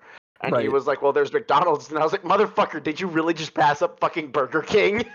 Listen, I don't eat a Burger King. No, nothing against it. I've just like the majority of my life, I've never lived near a Burger King, so I just forget it fucking exists. And also, I'm very, I, I have a very heavy preference towards a mustard burger over a mayonnaise burger. Like I like them both, but I, but Oh, I, I'm I sorry. enjoy, hmm. I I'm enjoy sorry, mustard but burger, you're, and, that, you're and allowed to what, have your wrong opinion. and that, and that's what Whataburger serves. So if I'm just craving a, like a shitty fast food burger, I'm like Whataburger. Yeah, and that's Yeah. my thing is that I uh, I do not like mustard burgers. I I find mustard burgers to be the inferior I like- burger. I like mustard on my burger, but I want mayo first. Does that make sense? Yeah. Yeah, Yeah, no, and that's fine. Or- like, like I or- understand that mayo is the traditional, but like sometimes I can just really get down with the mustard burger. Or I was introduced to this in college. Blue cheese. Yeah, uh, Yeah. Blue cheese No, no, Phil. Phil's sandwich. fucking ruined it for me. I can never have blue cheese on, on a burger ever because Why? of Philip. Uh, Because let's when not because that. because Let's no no because when Philip lived with me, he decided to blow chunks on my fucking carpet Hey, it was my carpet What? too, motherfucker. an hour after we had fucking eaten uh, Whataburger, and like yeah, it was atrocious. And you know what he had? I'll give you one fucking guess. Did it uh, rhyme with uh, blue and end with cheese? Yes. yeah. So I had I had a blue cheeseburger from Whataburger, and I, I I don't know what it was. I don't know if it was the burger or something else. No, stay out, cat. I don't know if it was the burger or something else, but something disagreed with me. But yeah, we had dinner, and I woke up like two. Uh, so we had dinner. I went to sleep. I woke up like an hour later, and I was like, "Oh my god, I am going to vomit!" And I like opened my door, and like I'm running down the hallway to get to was- the it bathroom. was My pretty stomach's like too late. He opened My stomach's door. like, "Oh my oh womo, You shit, could- dude." you could see the panic on his face, and me and James were like, "Oh no!" And then it just fucking, yeah, fucking. Yeah. So there's one time in college. Well, there's two. There's two really bad sicknesses when I was in college. One I was patient zero for. Um, Oh fuck! that was a that was a fun story, which I'll I'll tell next if you guys if you guys want to hear it. But the second one, the first one was uh, this really really bad norovirus that um knocked out ninety percent of our dorm, and I'm assuming you don't mean they died.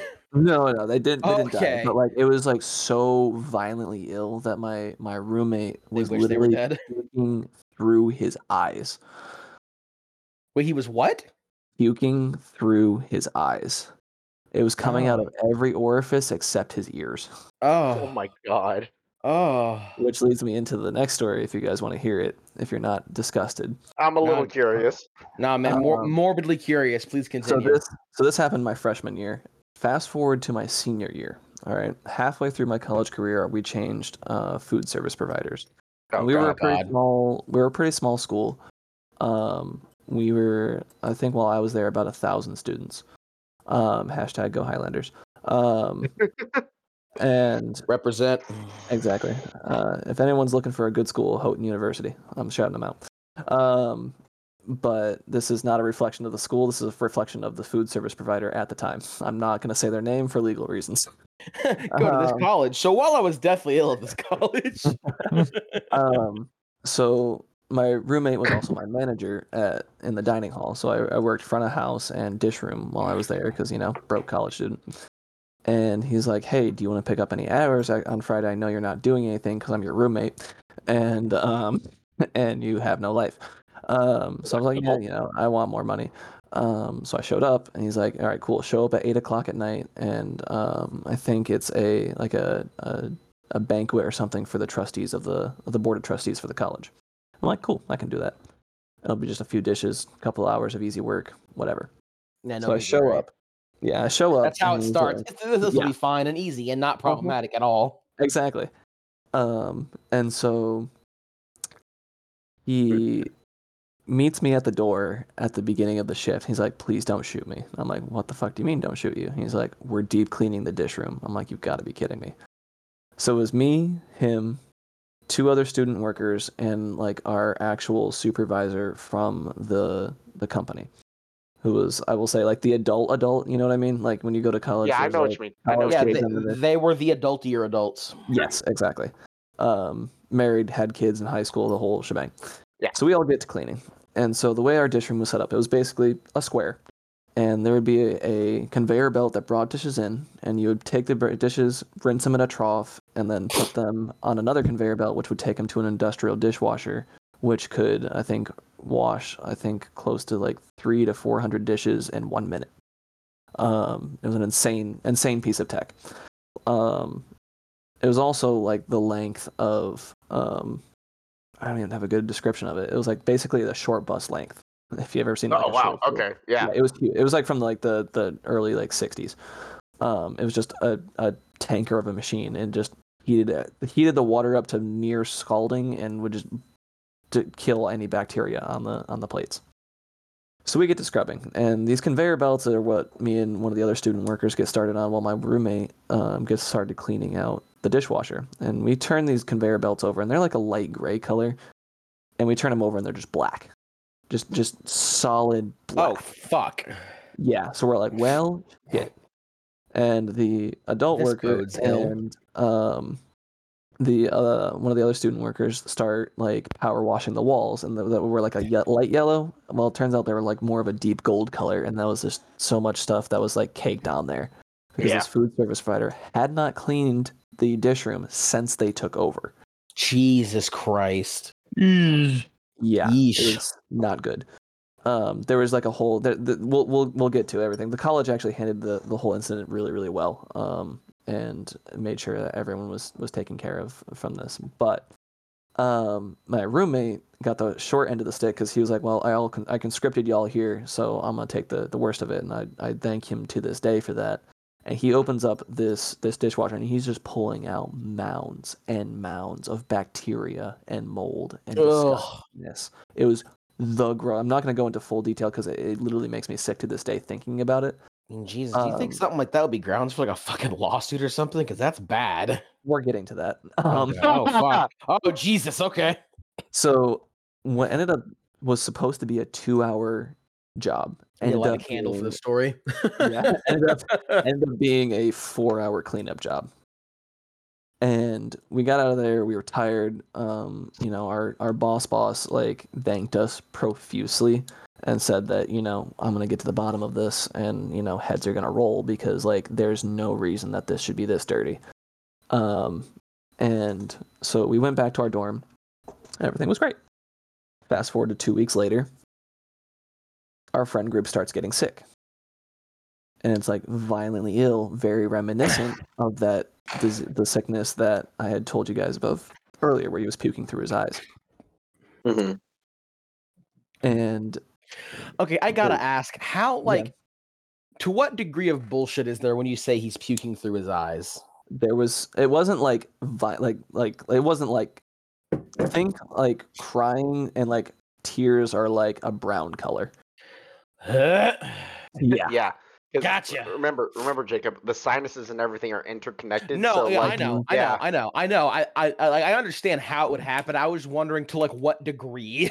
Or like I mean, you know when you wake up in the morning you have like eye crusties. yeah, it's urine. I got, I, or it's like And kind it- of, it's, and it's it's kind of ju- itch urine. Imagine those just like being like cranked out like to early two thousands like spaghetti Play-Doh style. Oh. Um, yeah. that that Yeah, that's that's kind of yeah, that's uh, Yeah. that's fucking awful. Yeah. Um, and so uh, our our friend group starts getting sick, and when I went to college, I made it my mission. Like I was a very quiet guy in high school. I was like I want to be that guy that everyone knows. And so I was that guy in high in college because like I was oh like man, I want to be. did be. you fucking black plague your entire dorm? I black plagued the entire campus. Bro, you're Bro, the Out of- reason why True. America got shut down. True, So- fucking true disciple of Nurgle here. So, and that's but that's the best part. I never got sick. I never got sick.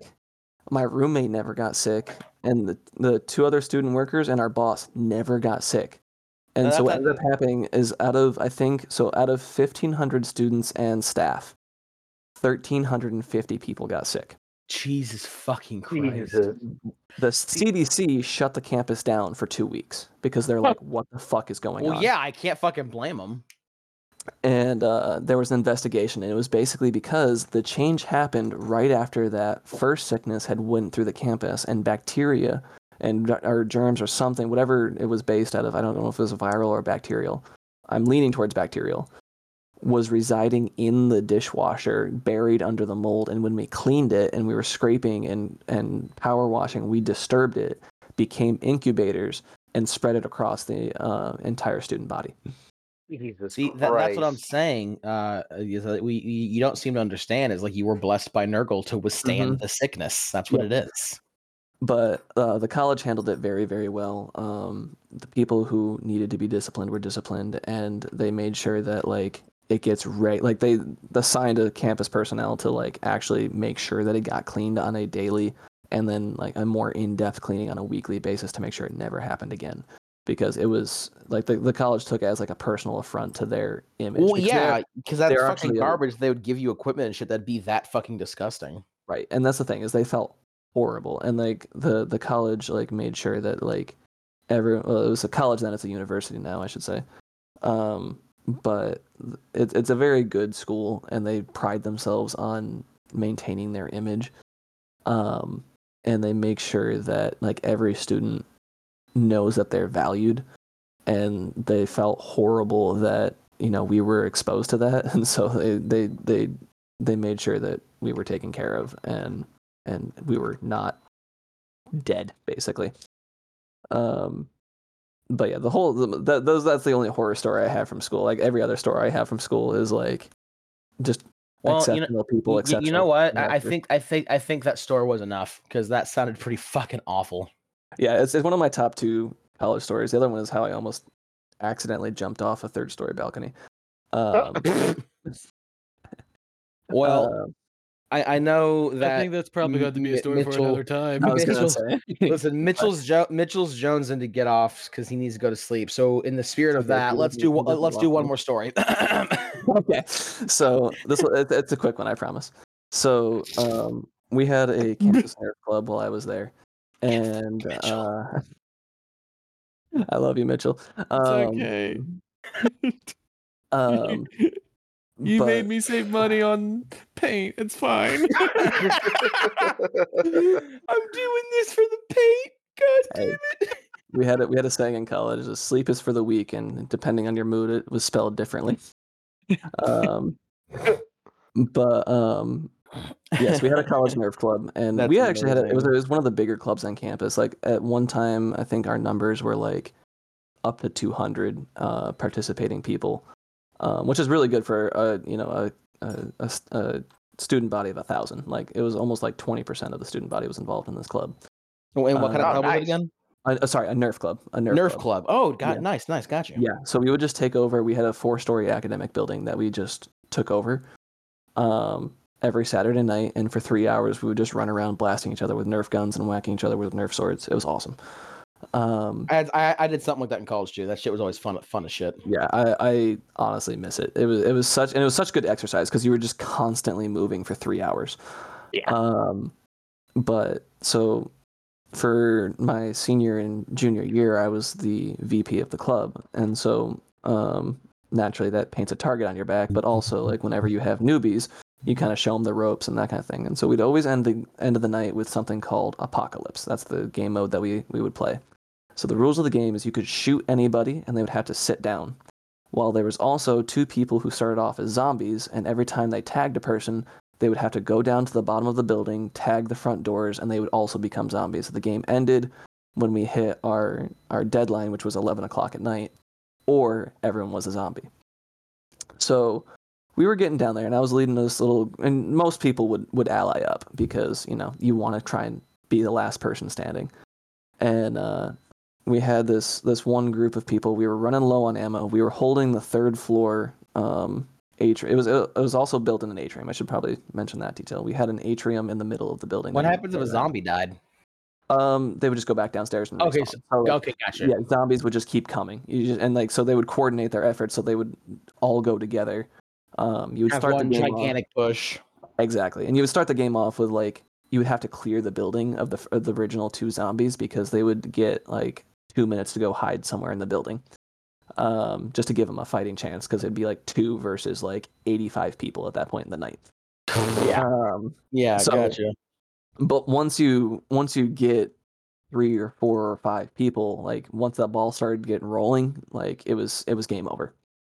Um, it, it just it just sounds like fucking Halo Reach infection, but in real life, yeah, basically. and that's So- fun as shit. the nice thing is like the whole building was like kind of built kind of like a giant lollipop with like an atrium in the circle of the lollipop. Um with a walkway around and you could see to the bottom floors from that walkway. So the strat was to kind of hold that atrium and you would be able to cover from the higher floors from the bottom up. So you would kind of put your melee people down below and your your snipers up top to kind of give yourselves the best chance you possibly could.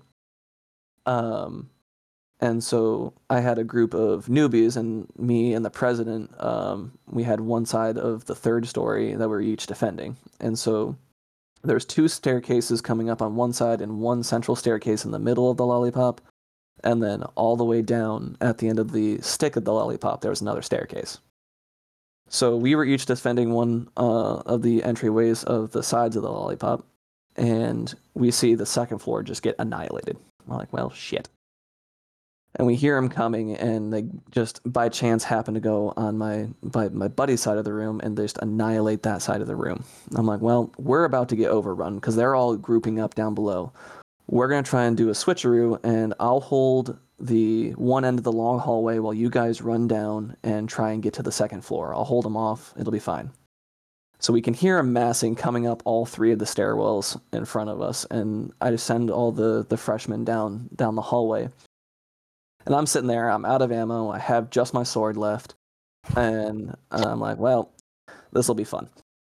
And I look back as I hear the back door open, and I just see a hand just kind of come out and tag each and every single one of my newbies as they go down the thing. I'm like, well, shit. I'm the last guy standing, so I back up till to well, a- fuck. I basically uh, uh, back up to the end of the hallway, and I see my buddy, who's the president of the club, uh, kind of standing at the end and kind of getting a whole group of things. Because, like, you know, sword, I'm the sword dude. They know I'm going to take a few of them with them. Um, not to not to hype myself up a bit. And so I'm like, well, Not to toot No, my own no, horn no, too you- much, you- but that's, uh, that's one of the only times you'll ever hear me. Isaac, bragging shoot the shit out of that horn, my friend. um like i can i can usually take take a, a fairly large group um uh slash get out of here with that of of, of individuals um or sexual innuendos um but i start just you know my friend's down there. He's the president. I'm the vice president. I've got like five minutes to survive. I'm not gonna make it. I might as well just take him out. And so I just start sprinting full tilt down this hallway as fast as I can and uh, screaming his name at the top of my lungs. And instead of like him meeting me in the middle like I thought he was, him as well as the entire body there just moves. Just moves. And I go sprinting forward, slamming into the balcony and pitching myself over um, till my body was basically planking. If you guys remember what what that was, Yeah. um, on top of the railing, as two of the others, as the two of the guys who were playing the zombies, just slammed down on my back. I, I Oh, whipped no. over. I had whipped over so hard that my glasses came flying off my face, and I would wear like one of those like rope attachment things on my glasses Mhm. um, that like kind of secures it for like whitewater rafting. If you've ever Yeah, done yeah, yeah. Yeah. flying off, just flying off, and they fell three stories. Somehow they landed on the couch and didn't break. But Yes. Um, I was basically like sitting there teetering on the edge of this balcony for a solid 10 seconds, and you could hear a pin drop in the entire building. And while the guys like got me righted back up, and then uh, the president of the club just like, is like, you could see, like, I just turned around, and he was just stark white. And he was like, What the fuck were you doing? And just started laying into me a s for a solid like 15 minutes while I just laughed my head off from like, you know, the euphoria of not dying. Of not dying. Yeah. yeah. Yeah, Um, you hit that adrenaline dump, and then your body was like, "Oh, Uh-huh. hey, look, we're not dying today." Yep. And that's the uh, time that I almost died uh, in college, which was ironically not predicated by the fact that I would also make a habit of jumping into a pond that was frozen for fun in the middle of New York, New York winter. I, Uh, know, no, like I, I, something I, would do. no, I kind of get that. I've wintered. I- I've wintered in Michigan a couple times. Yeah. It's it's it's an experience. Like if anyone has not dove into a frozen like uh body of water, I highly recommend it just for the educational experience. Uh, oh no, yeah. Every everyone sh- ev- everyone should feel their testicles shoot inside their body with such Mhm. force you can feel it in your chest. Yes. Yes. Agreed. But Well, that Yeah. was that was that, well, yeah. alrighty then. Al- almost death. That's I think that's Yeah, a good way to wrap right. it up. that's my first and second best college college stories. So Well, hey, thank you so much for coming on and Yeah, doing no, doing you. a little interview and, and just chilling with us, having a good time. Um, yeah, no, I appreciate you guys having Abs- me on. Absolute say, well, hey, no, you earned it. You you you, you, you, you earned it, bud. Like you earned it. Objectively, objectively, Shut um, the fuck up and take the, and, and take the compliment. I, I appreciate it. But um, I, I'm gonna take the liberty of speaking like for the rest of the Discord. I just want to thank you guys for like actually like starting this whole shindig because like I know personally for me like throughout the last couple of years they've been really rough for me as a person. Like career wise, I'm not where I want to be, other than you know starting my own fencing school. Uh, that part's been great, but like career wise, I'm not where I want to be, and there's been some really, really rough days. And like whenever I have one of those really rough days, I just throw your guys' podcast on, and I know there's a lot of people in the Discord that are in that same boat, and I just want to thank you guys for pumping out the content because it really does make my life and uh, like a lot of other people's lives a little bit lighter because you guys are doing this. So I, I'm gonna take the liberty of talking for everyone else in the Discord. So y'all can y'all can shoot me later if you want, but I just wanted to say that too before we ended. Hold on, give me. a Thanks, I'm gonna Oh, cry I'm, now. I'm, I'm trying Yeah. not to fucking cry now. Thanks. Pardon me, I have to go. Uh, I have to go find my, my favorite bottle of whiskey to, to go pour one s- pour one out. I think I have. I, cutting onions, I think I think I have some cigarettes left to go contemplate my life choices while like crying my fucking eyes out. Hey, if something my dad once said is, if you're ever public speaking, you gotta make them laugh, you gotta make them think, and you gotta make them cry, and that's when you know when you, you did something good. So that is Yep. pretty good advice, actually. That, that that's that's pretty neat. Yeah. Well, you know, like we've always said, we you know we enjoy doing this, and we every time we hear someone say like, "Hey, we got them into AOS," or they listen to us because we make them laugh and they're having a hard time and whatnot, that always means a lot to us, and yeah, that's that's why we do it to just you know Honestly, every time I think about that, I think about that uh that line from uh, Eminem's Rap God, where he's talking about you know if I can make some rhymes rhymes to get some people through tough times. yeah, no, that's yeah, Yeah. That's, that's that's pretty that's that's that's, But yeah, that's good. um, not that I am nearly as successful as or influential as Eminem. But you know, what, Mitchell? it always Nah, just you're reminds me working- of that. Nah, Hunter. You're nah, working on it. what You're working on it. about? We're getting there. Hey, everyone's got to start somewhere. look, I mean, we're already international, right? Like, I mean, Yeah. Yeah, Yeah, we're how yeah, Mr. yeah, how long- How long did it take you guys to go international? Like two Not- episodes or something like yeah, that? basically. This is Yeah, it was- one, to, be fair, to be fair, it was like one motherfucker in England for a while, and and, and then and then it branched out heavier. You know. Oh, Yeah. we need to check on Matt, see if he's doing okay. um, but yeah, no, like you know, uh, we. I mean, I, uh, I I'm going to take the liberty and speak for the other two chuckle fucks here and say we know we appreciate you saying that, and you know we're couldn't be more happier with how the podcast is going and with everyone coming in and listening and, and just having an overall good time and whatnot, and that really just that really makes our days. It, it butters our parsnips, so to say. Yep. And um, yeah, we just look forward to doing more fun, did you crazy shit. Butter, butter my parsnips. It butters our parsnips, yes. Yeah. Is that- Butters our is that- biscuits, I guess. I I was gonna say I've heard that one. I haven't heard the parsnips one. But uh, yeah, no, it, it, it, it's it, it always makes us feel good to hear that kind of stuff, Yeah. and we appreciate you saying it, and we appreciate you taking time out of your day to uh, come and you know talk about with random bullshit and Right. uh, just chat. It's my- it's one of my favorite quotes that I made up is that I love uh, to be an enigma wrapped in irony and delivered with a hint of sarcasm. So, uh, you guys kind of embody that, and and I like that a lot about you That's guys. pretty. That's pretty good. I like that. I one. was gonna say I, I like uh, that's like my favorite quote that I think I've made up. I, I don't think I stole it from somebody else, so hopefully I haven't. Well, but like like we said earlier in this episode, there's no one here to refute your facts, so Fair. we're, we're we're just gonna roll with it. Yeah. Um, I think that's gonna wrap it up. Once again, thank you so much, uh, Elmsword slash Isaac slash Swordman, and um, I uh, yeah, I we'll, just, I just did the salute thing, so that just I forgot that we're not on video because I'm a dumbass. uh, no, we've accepted the fact that we're gonna do shit that people can't see, and like they're just gonna have to be guessing. Like that's just kind of how Yeah. it goes sometimes. but no, I Um, appreciate you guys. But uh, yeah, I we will see we'll see everyone in three weeks. Um, we're like like and this being on a Monday just because we're working with everyone's schedule and whatnot. So we're we are we're, we'll see you in three. I mean, weeks. And technically, we don't we don't have to upload it today because three weeks would be this weekend. I mean that's gonna be up to uh Felipe. I, I do Yeah. believe he is the one who that'll does the be up to whether or not I remember to fucking do this shit. Listen, this is what I'm gonna say. A core uh, i- i- is like, w- regardless of when this episode gets uploaded, unless Philip super fucks up and like takes a week to do it, um, we will be we will see you all um in three weeks on the Saturday, not the Monday. So just because we normally do our episode on Saturday, so we'll see you in like three and like al- almost four weeks, technically. Yeah. If it gets Main re- released tonight, if not, then like fuck it, you know what I mean. Yeah. Big reason why it didn't happen this weekend is because I'm going to Minnesota. Yeah, Mitchell has a life and it's disgusting and it really fucks up our plans. I Yeah. know. I'm I'm literally How the dare. worst. You inconsiderate gonna- fuck. I was busy this weekend or Wait, this past hold on. weekend. Hold and I'll on. be busy. Oh, Before you before you before you get to your excuses, Mitchell, Elmsword is the guest, so he should get to shame you. oh yeah. I mean, I have go, no go excuses because like I like I'm I'm I have a very busy life at the moment. So like I think trying to like con- configure with Jacob like just time slots that I was also available. I felt horrible because like I was like I think I accidentally ducked his call for like the first like when we had that first conversation to like actually like I felt horrible. I was literally I was literally just dicking around in Warhammer 3, like waiting for his call. I'm like, where the fuck is this guy? And then I'm like a go into my Discord and there's like three missed calls from Jacob. I'm like, oh fuck my nuts.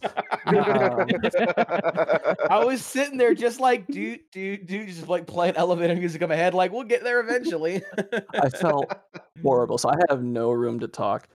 Um, because I'm also as I have a very very poor perception of time, and and I feel bad for my wife because I keep rem- like I forgot I completely forgot to mention to her that like we rescheduled the the podcast episode for tonight. So like I'm locking up the store, which was like six my time, and like I think we were doing sound checks at like seven my time. I was like, oh, by the way, and I I, I know it takes me half an hour to drive home, but um I had that podcast interview tonight. And she's like, "Oh, thanks." well, thanks, Dick. yeah, exactly. What about and, our uh, dinner plans? Yeah, no, I actually I feel horrible for our kids because like our kids are gonna think that like we have an incredibly like verbally abusive relationship because like we work swear words into our pet names for each other all the time. Like I think one of the ones she hit me with a, a few, uh, like when we first started dating, was like, "You fucking bitch," and like she said it with like a lot of love, and it was because I was basically like smothering her with love at the time, and uh, it was probably well, it was definitely well, not probably, it was definitely well deserved, but like we, we just swear at each other a lot, but it's all with love. It's like when we when you drop the swear words, that's when you when we when you, there's like pause for concern. Oh no, I, I mean I, I I get it. The majority of the, the the majority of how me and Jess show affection toward each other is by just saying like, "Hey, you're stupid, but at least you're pretty." so like I I get it. And I, was, I think I saw a meme that was like uh, long term relationships and marriage is just basically you each acting like a little goblin gremlin to each other and then scuttling off while planning your revenge for the next heist as you, uh, or the next uh, retaliation, I should say. I would say that's I would say that's pretty fucking apt. That that's Yeah. Well, Well, something. Oh, maybe you, you, nah, I probably should stop talking. no, no, you're good. Just I know I, I can like feel Mitchell's blood pressure rising right now. I know I'm trying to I'm trying to stretch it another eight minutes so we can get that two and a half hour mark, but I uh, also slightly to annoy I could just leave. Mitchell internally fucking screaming. I could just leave. This is the great part about doing it online. No, no, we're good. Listen, Mitchell, oh, listen, disconnect. listen. Mitchell's work fucks him enough. Let's cut him some slack. Phil, he, he was supposed to go back into work today after the after the uh, the interview. Wait, really? Yeah. I have a lot to do. I'm just gonna get up at f- like 5:30 and be at work at six instead. So I yeah, mean, let's It's a let- little bit better because you guys are an hour behind me, but I could not imagine getting up at five right now. yeah, let's so like you know, just work from a six to like I guess six. Work a 12 hour work day with no lunch. Maybe no for lunch. I need to go register my car. It still says 12:22. Jesus Christ, bro. let's uh let's let's let's show Mitchell the consideration that he doesn't show the Silent King and let him out of the box. And or, uh, or Nagash, or Nagash. Actually, I know we brought Nagash. Well, out I of was the gonna say. I was gonna say, I was gonna say. All Are you right. Space Marine chapter Well- yet? Thank you, uh, thank you very much, Isaac, for joining us. Yeah. No, thank you guys for having me. Uh, hopefully, I didn't make too many forced jokes. And no, you're I- good. You're an dude, absolute you're an you were absolute joy, my guy. Uh, Yeah, ab- I absolute joy. appreciate that, guys. I appreciate that. Honestly, we might we might have you on more just just because you're cool to hang out with. Oh, Yep. Thank you. Yeah. But I don't. I don't want to take screen time away from people who actually know what they're talking about, like Ozzy, um, because that man knows his shit. Yeah. Yeah, he knows a lot. Yeah, that yeah, that's the fucking truth. All right, well, uh, thanks for coming on. There's uh, this is this is the end. Mitchell, you're good. We'll, we'll, we'll stop now. We'll see all you we see all you beautiful people in three weeks, kind of. You know what the fuck I mean. Peace Yep, out. Okay. Bye. see y'all later.